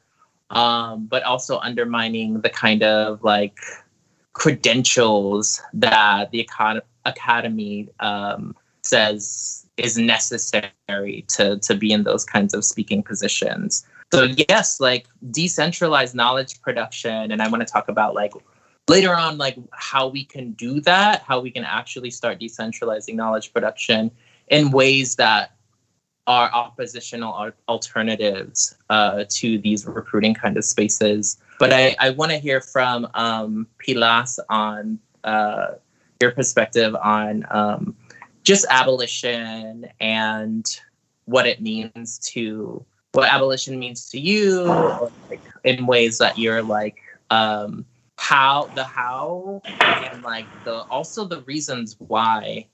All right. Um, yeah, that's a that's a heavy that's a thesis right there. um, but nah, it, I think there's there's a lot you know to it. there's a lot to it in which um, I don't even know where to begin. I don't even know what abolition looks like, to be honest. You know, um, but there are certain things, you know, in relation to academia that I am a little hesitant um, with, and that is using this language of abolition and decolonization, right? Like these are the uh, big uh, buzzwords now, right? And the research into and theories into it, which I feel are good and necessary, you know, when it comes to, you know, our community work, but I have an issue when it stays within academia, you know? So we're talking about decentralizing knowledge production. Yeah, how do we get that out of that ivory tower, right? And and put in a in a form that's legible, right? Uh, that you know um, that's not over, you know, too much uh, academic jargon, um, right? So, um, but also strengthening, you know, our proxies. You know, it's not just the research, right? And sometimes, you know, what we do in in these, you know, school halls and doing these research is necessary to get like these numbers out of certain populations facing certain issues, uh, research into companies that are exporting our land and our people, right? There's the with the UCs, the 20 meter tower, right? They want like um, use um, in Hawaii. They want to build on sacred lands, you know, and the research and how it is tied with uh, the military and, and, policing and surveillance, right, and the investment into it. So I see these schools as um, institutions that are involved with uh, this this type of violence. Um, so, but for us, we need folks to to know that these projects are going in going on, you know, and see who's involved uh, there's another project um, by some anthropologist at the University of Utah named Richard Hansen, and he wants to build like a, a, theme park at a sacred site in Guatemala, you know, and just like the whole field of anthropology in itself, right, coming in and studying native communities, right, to better to best exploit us, you know, kill us off and shit, you know. So, um, but like when it becomes, uh, you know, of black black or brown folks in these positions being the researchers you know it, it kind of uh, yeah it just it, it, puts us in a difficult position right because um, in a way we are upholding this settler institution right but if there's a way that we can flip it to benefit our communities to call out these companies you know these schools they they um, they export these ideas right of like uh, the economics the free market right you have the university of chicago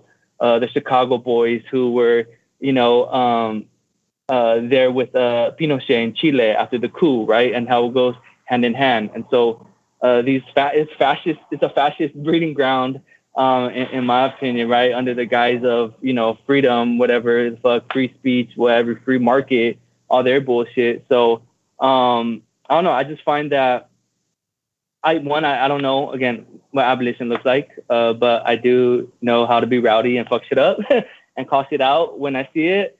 Um, and I think that's that's again that's what's needed. And then from there, you know, how can we imagine another space, you know, outside of uh, of academia, of learning, and it's yeah, and our embracing our yeah our uh, intellectualism, right, in whatever way, shape, and form it comes in, right. Just because someone has a little title behind their name uh, you know, doesn't make it so so much different. You know, like I'm still saying the same shit I've been saying, right? And like now you want now people want to listen to me just because I got a title. So like I'm not I'm not really with it. So it's just not to again not to invest in it. Um, but again, if there are people in these positions calling this shit out, like we do need people in all places. Um, I feel because if not, again, these fascists are just going to run amok.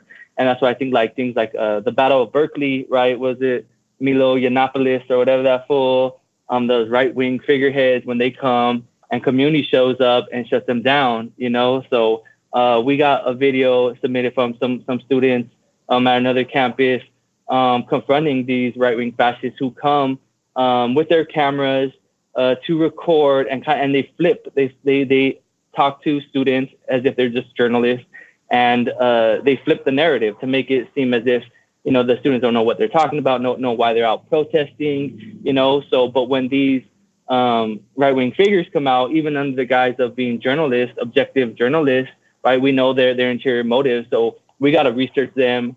We got to know how they think, you know, how they operate, and we got to call that shit out, and we got to like, you know, address it directly. So again, we got a little video that was submitted to us um, from a student that took action in, into their own hands, didn't need anyone, um, and destroy, you know, destroying property uh, um, and uh, yeah, so there's a little clip. If we have time, we could share. But this is what we go through.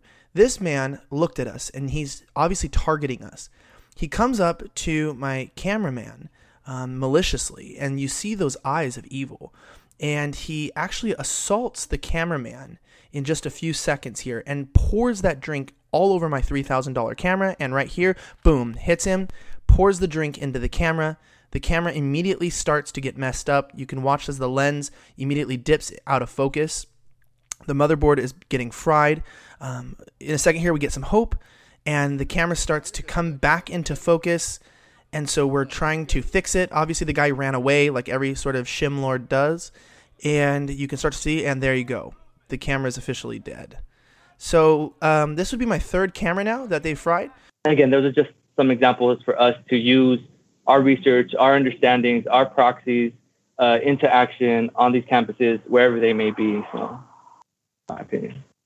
Yeah, I want to invite um, us to to yeah to play that play that clip at the end. Um, I think um, if there's any, I know I think um, Amra wanted to uh, say some things.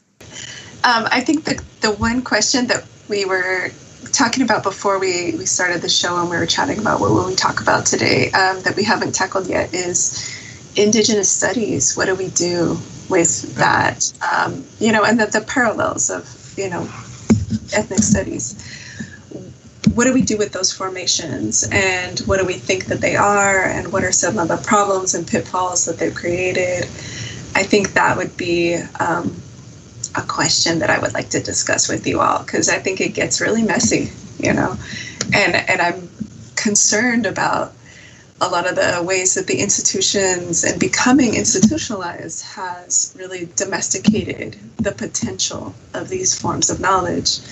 Um, so, for example, like I think a lot of Indigenous studies or American Indian studies or Native studies programs that I've seen uh, really have the framework of capitalist economic nation development as their structure. You know, so what they're doing is training folks from the res to bureaucratize and run reservations as if they are capitalist entities or colonial nation states. And so that is a question of mine like, is tribal governance through the colonial structure and nation building through capitalism and extraction really what Indigenous people should be in Indigenous studies learning to do? And I, I personally don't think so. um, so that's uh, you know as, as Anthony's just setting in the chat, that's applied Indigenous studies. But then, you know, broadly, what what are we thinking about um, theoretical Indigenous studies, other forms of Indigenous studies, where we're reproducing the way of knowing and extracting knowledge that we've inherited from the colonial system? And are we producing things that actually are moving us towards, like, you know, this radical decolonial abolitionist other place that we want to be that we're struggling to imagine. Um, I don't know that we are, you know. I, I find very few places where we're actually doing that work. I think we say we're doing it, but, but we're reproducing the wheel, you know? I'm curious what you all think. Anthony? There's a lot to respond to there. I was hoping to open up space for it. I'm going to say whatever she whatever you want to say before you have to go. like, um, uh, well, I mean, I want to go back to the previous topic, and I'll hit this topic too. On the previous topic, the majority of my uh, work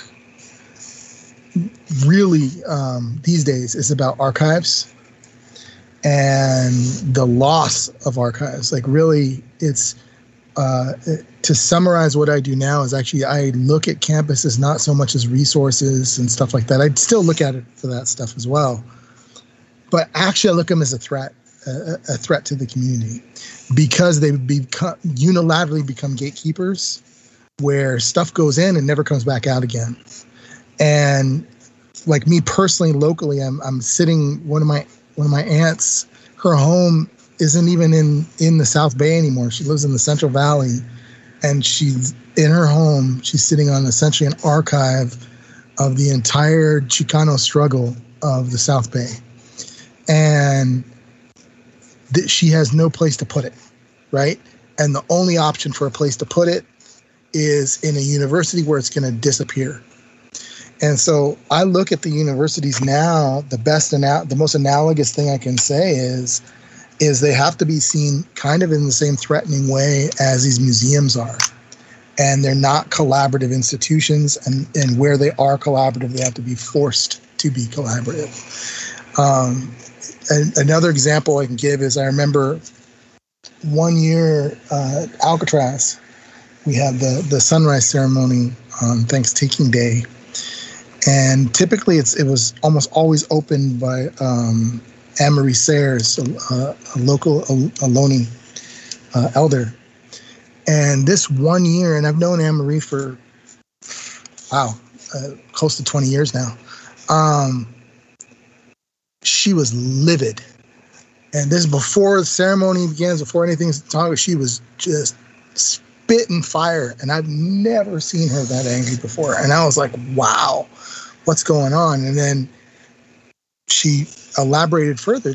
She had found out that UC Berkeley, she found out that day basically, that UC Berkeley for all this time had been sitting on the remains of relatives to the quantity of something like 48,000 remains of indigenous people at the UC Berkeley campus. Her people. And and understandably so, you know, she went she was on fire.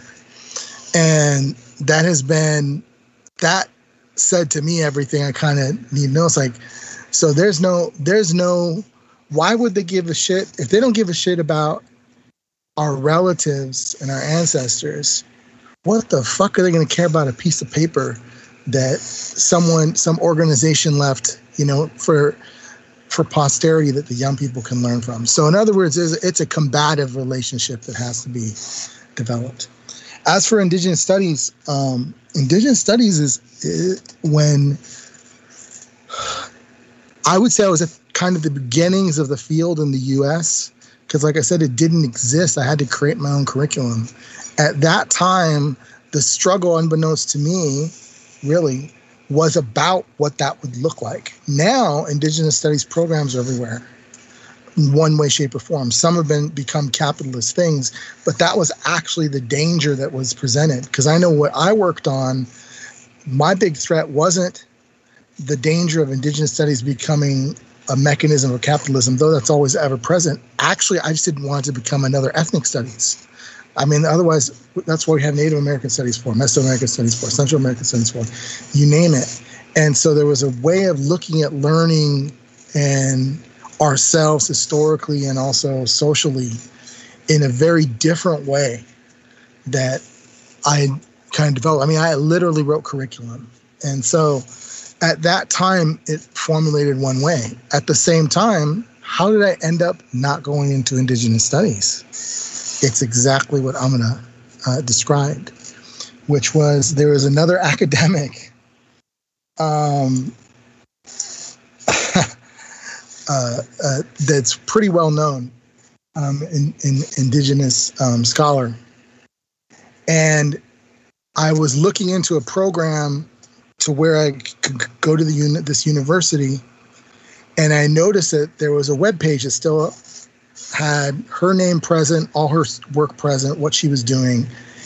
And then I was reading one of her books, and it had a kind of this quasi anonymous essay by her, an article about the department she was in, in one of the first Indigenous Studies departments in the United States. And it sounded like a disaster. And I'd had a real weird experience with this department thanks to an overzealous aunt. Um, but that's not here or there. So I contacted this person. I said, Hey, I'm curious, when you wrote this article, were you writing about this department? um because i see that you're still listed and not and not only she goes yes i was writing about the department but not only was i writing about that department i don't even work there anymore they're just writing on my claim in order to per- perpetuate and advertise this department and then the real shocker came and and she said to me she said i i read everything you sent me and I understand what you want to do in terms of an academic career within with Indigenous studies as a framework. And she says, don't do it. she goes, if I could have not done what I did, which is, you know, native studies and all this other stuff, she says, I wouldn't have done it. If I could change, go back in time, I would never have done it. I would have become an English teacher. And I, I was like, for real? She goes, it is a nightmare. This is, this is, it's all this kind of politicking that has nothing to do with our people and everything to do with the petty agenda of particular individuals and whatever their egotism and bruised egos um, are perpetuating. At the same time, what that told me was like, whatever potential was in this had been sold down the river a while ago to be compromised exactly not just by what they're teaching as a reproduction of the dominant settler society, but that the people inside of this environment themselves are toxic. They've internalized the the kind of the, the colonial mindset to such a degree that they can't even see it. It's just been camouflaged by being indigenous and utilizing terminology that they appropriate but don't understand. So, for example, one of the things that we um, at Indigenous Action, and, and there's recordings of me and writings by, that I've contributed to that talk about this, is the term decolonization and how it's totally misappropriated and in this idea that like you can't you, you can't um, you cannot decolonize your food that's just a nonsensical term it means nothing and also you can't imagine your way to, to decolonization colonization is a relationship of power and domination so what you can do is you can be an anti-colonialist. That's a position. Decolonization is an act. And the two are not cannot be conflated for one another and it's not a state of being. It's a state of doing that involves direct confrontation with with a asymmetric power relation in which you're the dominated and you're trying to overthrow the dominator. And a large part of um, either the under and, ill-informed that just you throw terms out that they don't understand, or academics that are actively misappropriating and misinterpreting and um, misleading people about what certain terms mean and, and and how they're related and taught are trying to actually essentially be accommodationist to colonialism, which is to say you're accommodationist for genocide and accommodationist to um, direct domination, um, murder, you name it. The entire system itself is to be reformed versus to be overturned or rolled back. And actually, that's where I think the abolition of academia or the institution of education comes into it. What I think what we really are is a crisis of imagination and we're and right now there's been no no moment quite like the present in the sense that there's this global pandemic that has totally forced us to reevaluate the way we actually socially relate to one another and we can easily go back to the way things were and just re- regurgitate the same old things that we were doing before. Or we can reimagine what all the our relationships to these institutions are. Because one of the strange things is there is a small body of people within academia that do see the writing on the wall so to speak that understand that they are utterly disconnected from the societies that they claim to represent and understand and they want to shift to actually be for lack of a better term related to humanity in the present moment whoever that may be. And others that want to maintain it as it is and it's unsustainable as is. So i my view of it is if it's unsustainable as is then put the bullet in the brain of it and start over from scratch and change our relationship to education is entirely. Because it isn't like we were anti-education as a people. All of us centralized education and we just did it differently. And it was to be shared not hoarded. It was to be to about the experience of living in this world as as spiritual beings and how we related to one another across our generations of relations. And so I kind of think that that's what the recentering is. The recentering is, is a centering of values and principles first, then to look at what these institutions do and if they even serve those things at all. And if not, then why not, you know, use radical measures to change them? Yeah, I think I think uh I think I want to have like some people's closing statements or maybe just a a closing um closing opinions about uh what not only Amra brought up um as well as um just what it what it means to uh, decentralize knowledge production and why um there's yeah there i I have so many things in my head about everything everyone is saying. Um, but yeah, I want to to give space for others to to have their closing opinions before we we bounce. Um, but I also wanted to name that like lastly, you know, when we're talking about um, the kind of ableism that um, academia perpetuates, um, you know, we saw it since you know the the pandemic locking down everything. Uh, there was there was a, a complete shift uh, to accommodate the kind of disabling of the economy, but for a wide mass of people that we don't usually see for people who are experiencing disability. And I want to say that it's such a it's such a what a what a what a kick in the face to people folks with disabilities who have been arguing, you know, to to actually be in these kinds of spaces in a way that can accommodate them via Zoom and via like spaces maybe yeah like perceivable spaces outside of the academy. Um, so I just, just want to, you know, name that and name that like it's also the just the field of study is extremely neurotypical um, and in terms of over intellectualizing or like not not allowing or giving value to people who might not you know have the capacity to read and write in the same ways that um, their white counterparts have been taught to is extremely ableist um, uh, and of course like anti-black and anti-indigenous. But um, yeah what are what are some people's uh, last thoughts um, and opinions on like uh, just just getting getting knowledge out there and um, ways that we can combat the kind of commodification of of knowledge that is a surviving uh, practice of a lot of our um, ancestral peoples. I'll call on um, Bree. I haven't heard from you in a minute. Yeah, I have so many thoughts, so many notes. I'm just writing here.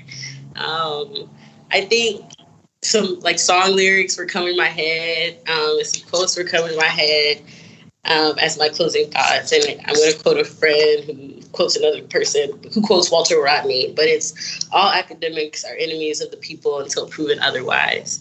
And I think that's something like I'm trying to like think about, right? Like it's not um, my job to prove that the university is worth recuperating um, even with these resources, right? It's my job to stay committed to what I came in here for, um, which was a love of learning and trying to build that learning for other people. I remember I was a undergrad. I had this very famous white man professor who at NYU who said, "Oh, what happened in the Congo had nothing to do with racism," and I was like, "Huh?" You know. And I called my father afterwards, and I was really broken because I was like, "If these are the intellectuals you know what does that mean for for the career that i that i wanted right in this type of field and what does it mean for me and so i, I was like i'm gonna become a professor and i'll make sure no student ever feels like that in my class and so for me like that class has taken form in many different ways. It looks like when i get an opportunity to build altars in the community right? So like challenging what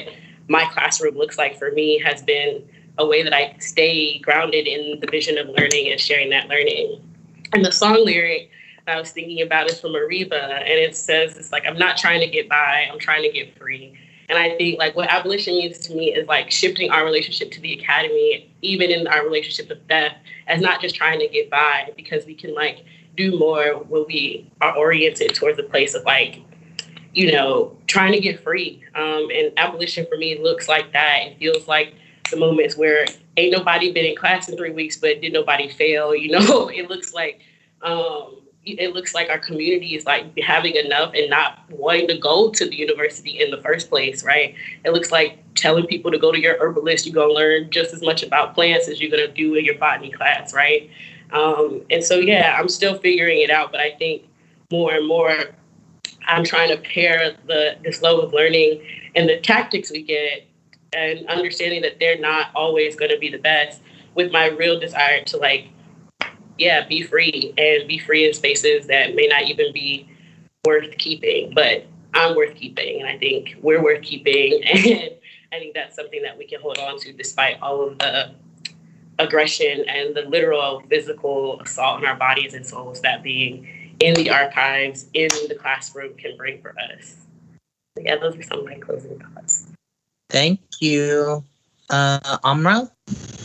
I think um, the closing thoughts I have are just to to share some of the things that that I'm doing and you know invite folks to think about what are we doing and you know contact us at Indigenous Action and let's let's talk about things um, that we can do. Uh, because I think there's a lot of folks, and it would be great to do, you know, a second part to this show of, of like examples of people doing this in their communities. Um, but I think there's there's a lot of projects that I'm involved with and engaged with where we are, you know, writing books in, you know, right now I'm working with two different tribes um, with the Tribal Education Center. So it's its own institution inherited from, you know, the boarding schools and all of that. But we're taking their money and doing different things with it, such as writing books in our indigenous language, you know, um, creating, you know, different forms of curriculum that are teaching children how to be you know, of our people, you know, how to be O'odham children, how to be Panglisham children.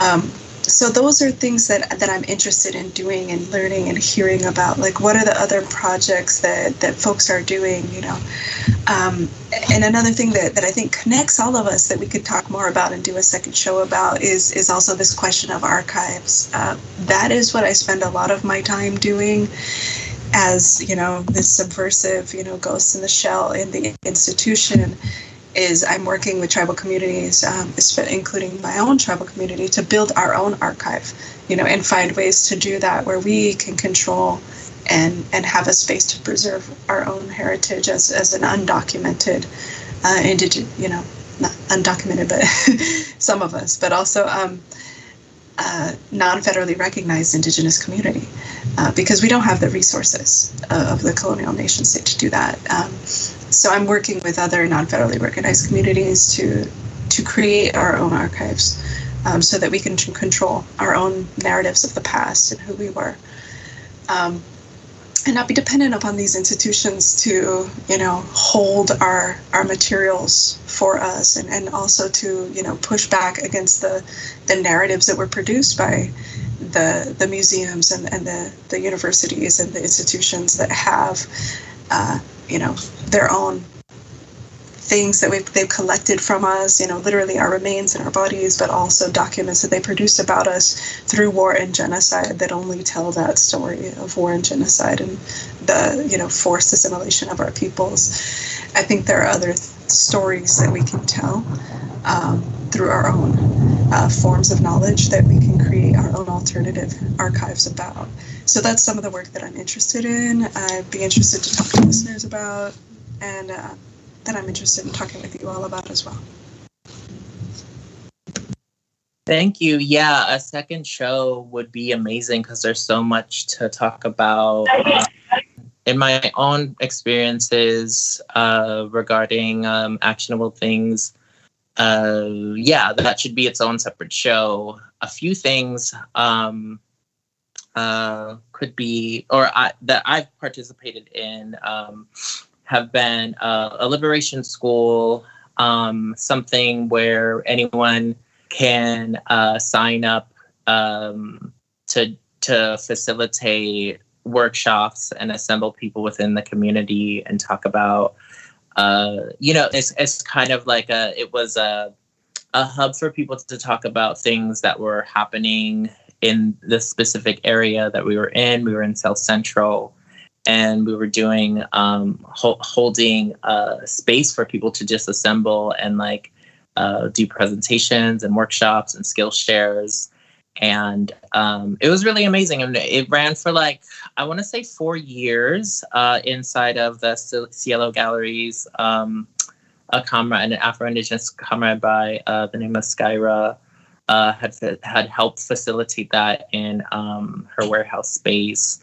And um, it was it was really amazing because uh, it was a way for people to discuss their ideas but also like the things that were happening in relationship to the liberation school were also um, you know aspects of cre- mapping out how we can confront um, you know imposing forces of gentrification in our neighborhood that are displacing our people and raising rent and um, like simultaneously arresting people and having skill shares on like cop watch and other things. And I think like that and that's I think that's what I mean when I say decentralization. It's not like a it's like you know, yeah, that that is a hub space, but like you know, for for million for you know, since beginning of time, a lot of us have learned from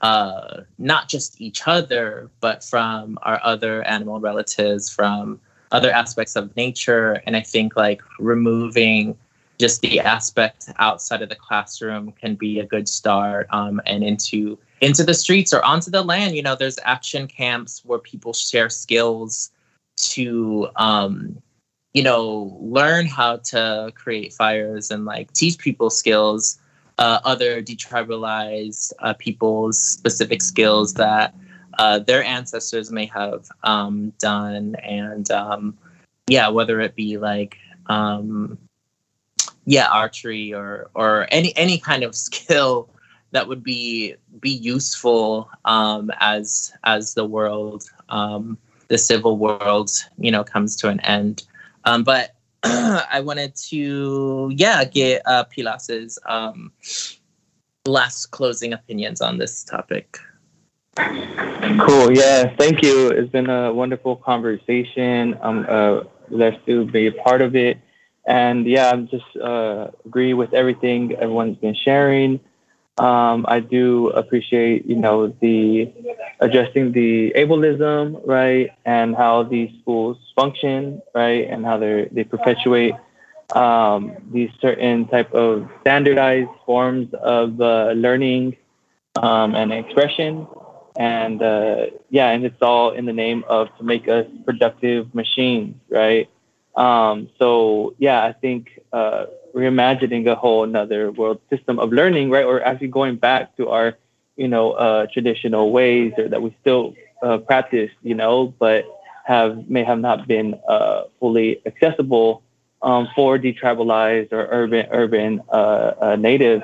So I think it's a whole process of yeah, as we you know decolonize, right? I talked about earlier, right? Of this this this process of of combating these settler uh, ways of learning, understanding, and going back to, um, you know, just living our lives in a way that's not dictated by these outside um, forces. So, um, yeah, and I think uh, just to address real quick with the indigenous and the ethnic studies struggles, um, yeah, it, it's um, it's difficult, right, to to be in these spaces um, and to to know our you know uh, our needs know our, our, our battles, our struggles, right? Know how the lands being and their people are being treated um, and exploited, right? And having certain resources at our disposal uh, to be able to try to do something about it. And even if it is just, um, you know, doing research and bringing out uh, different aspects of these struggles. Um, but yeah, I just feel at some point once things get institutionalized, right, they get they can they can get watered down, right, and lose from the original intention of it. So I just know that students have been struggling for for, for decades for uh, ethnic studies, some uh, form that that reflects themselves, you know. And I know what San Francisco State, right, and has instituted an entire college of ethnic studies, right. But then how does it, you know, keep in, you know, the academic bubble, right, and how we stay rooted into the original intentions of uh, education um, for all, in a sense, right? But again, going back to to what type of education. So that, yeah, I think that's a whole nother conversation. Um, but yeah, there are, you know, the role of archiving, you know, us being in these positions again, um, is is important. You know, we have these resources, and then how do we find ways to to yeah decentralize that to redistribute uh, this information um, outside of it? So yeah, like the liberation schools or community spaces, right? Something one thing that um, try to do is you know use the schools for what they have, right? And they got that funding, so getting like honorariums for a speaker and like charging them triple, right? And charging the school triple and then doing something for free for the community. You know, I think that's one way um, that we can help uh, balance it out, especially for um, folks who, who do do solid work. You know, there are these, you know, writers like Saidiya Hartman who, who, you know, bring out with, with beautiful uh, writings, you know, and um, that's essential for us to, you know, to grow as, as a people. So um, there are, you know, people out there who are doing the work um, and it's just trying to find a way to to stay connected and, and stay rooted and to bring out yeah these different tactics to to um, appreciate the different tactics right it's not all just research based right sometimes it's you know the direct action that can get shit done you know and i think as we said you know our goal of to be free right and then also of contraring our own narrative and not to depend on these institutions so um, another thing too, I like to do um, we're about to take an international perspective, intracommunal, right, across these borders of solidarity, right. So there's things like um, uh, the former president of Colombia, for example, Alvaro Uribe, is like a war criminal. Uh, the the war on drugs, whatever, for 60 years. Plan Colombia, uh, false positives, just so many uh, different um, crimes against uh, Black and Native communities in Colombia, right? And then he's given like these honorary positions at these position at, at these uh, prestigious prestigious universities, right? Or as a guest lecturer, you know. So I think having the research, understanding, right? We can study this, right? The the the violence of Plan Colombia and the drug war, right? But when we see someone like him or um, whatever you know figure, even like Hillary Clinton or whoever, you know, coming in and speaking um, at these spaces to be able to to to call it out um, and yeah and also not just limited to that but again staying rooted with community and envisioning uh, you know a world beyond uh, this this settler violence so um, yeah there's just so much we can do i think taking it all in stride taking it taking care of ourselves in the process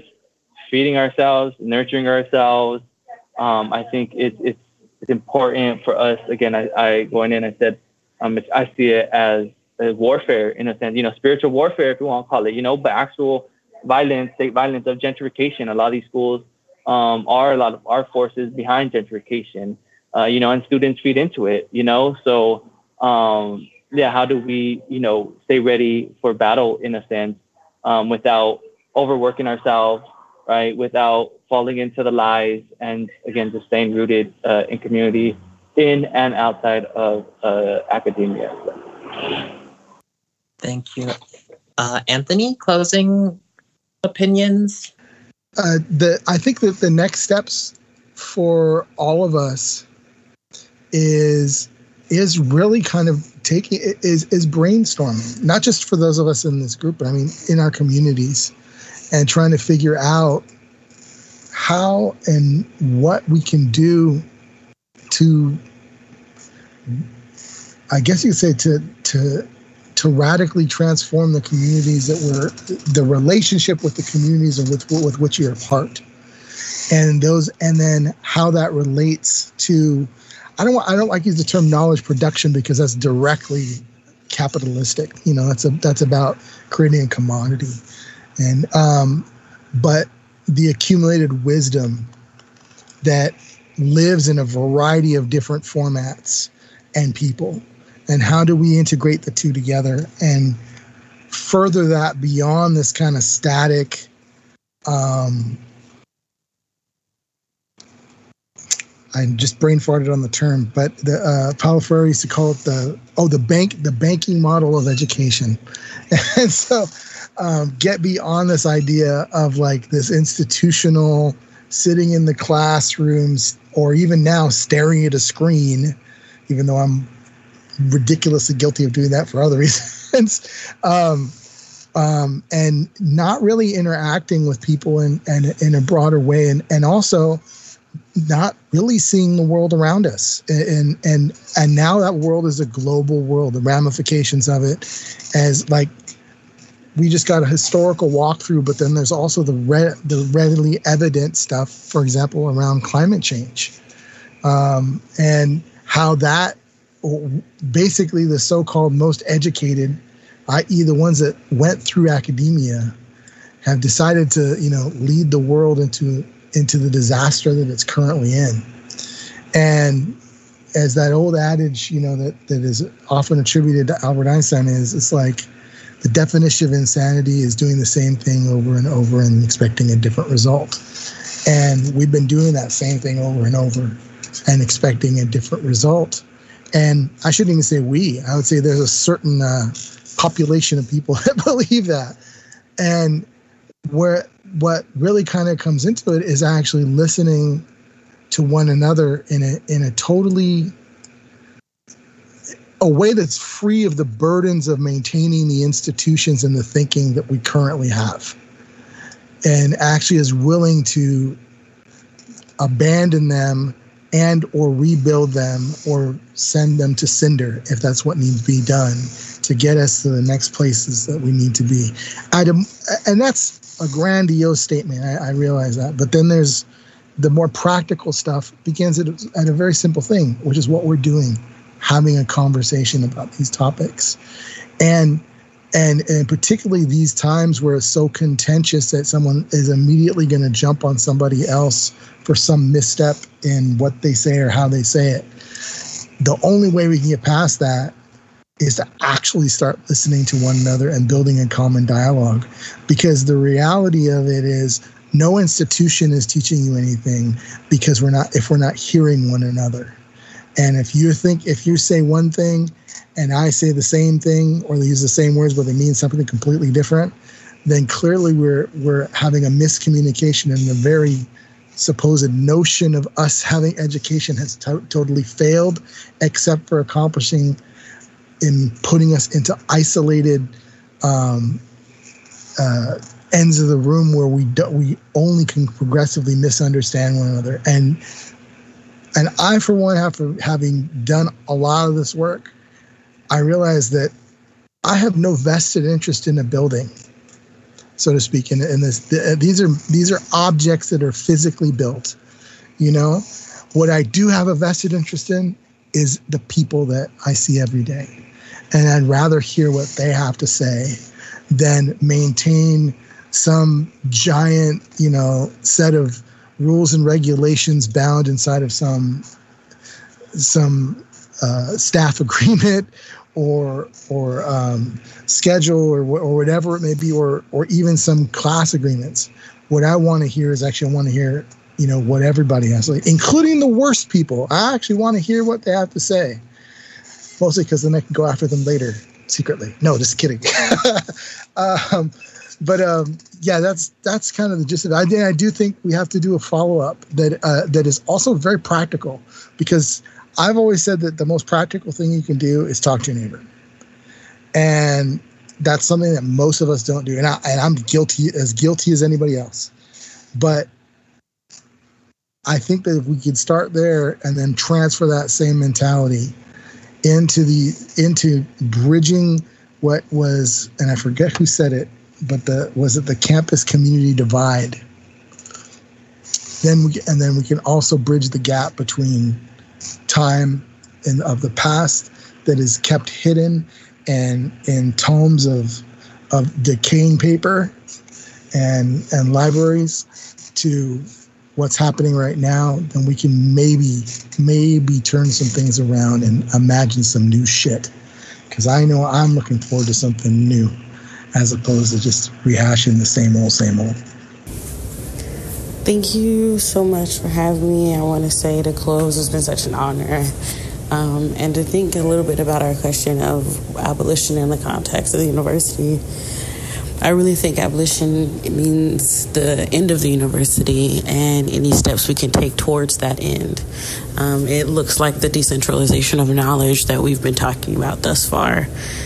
And it really requires us to not lean on our own understanding, but lean on the understandings of those who've come before us and our community members. And so, even when we don't know uh, or think of it as a more theoretical project, there are tangible ways we can redistribute resources and confront the university um, in ways that destabilize it, that that hopefully rupture it.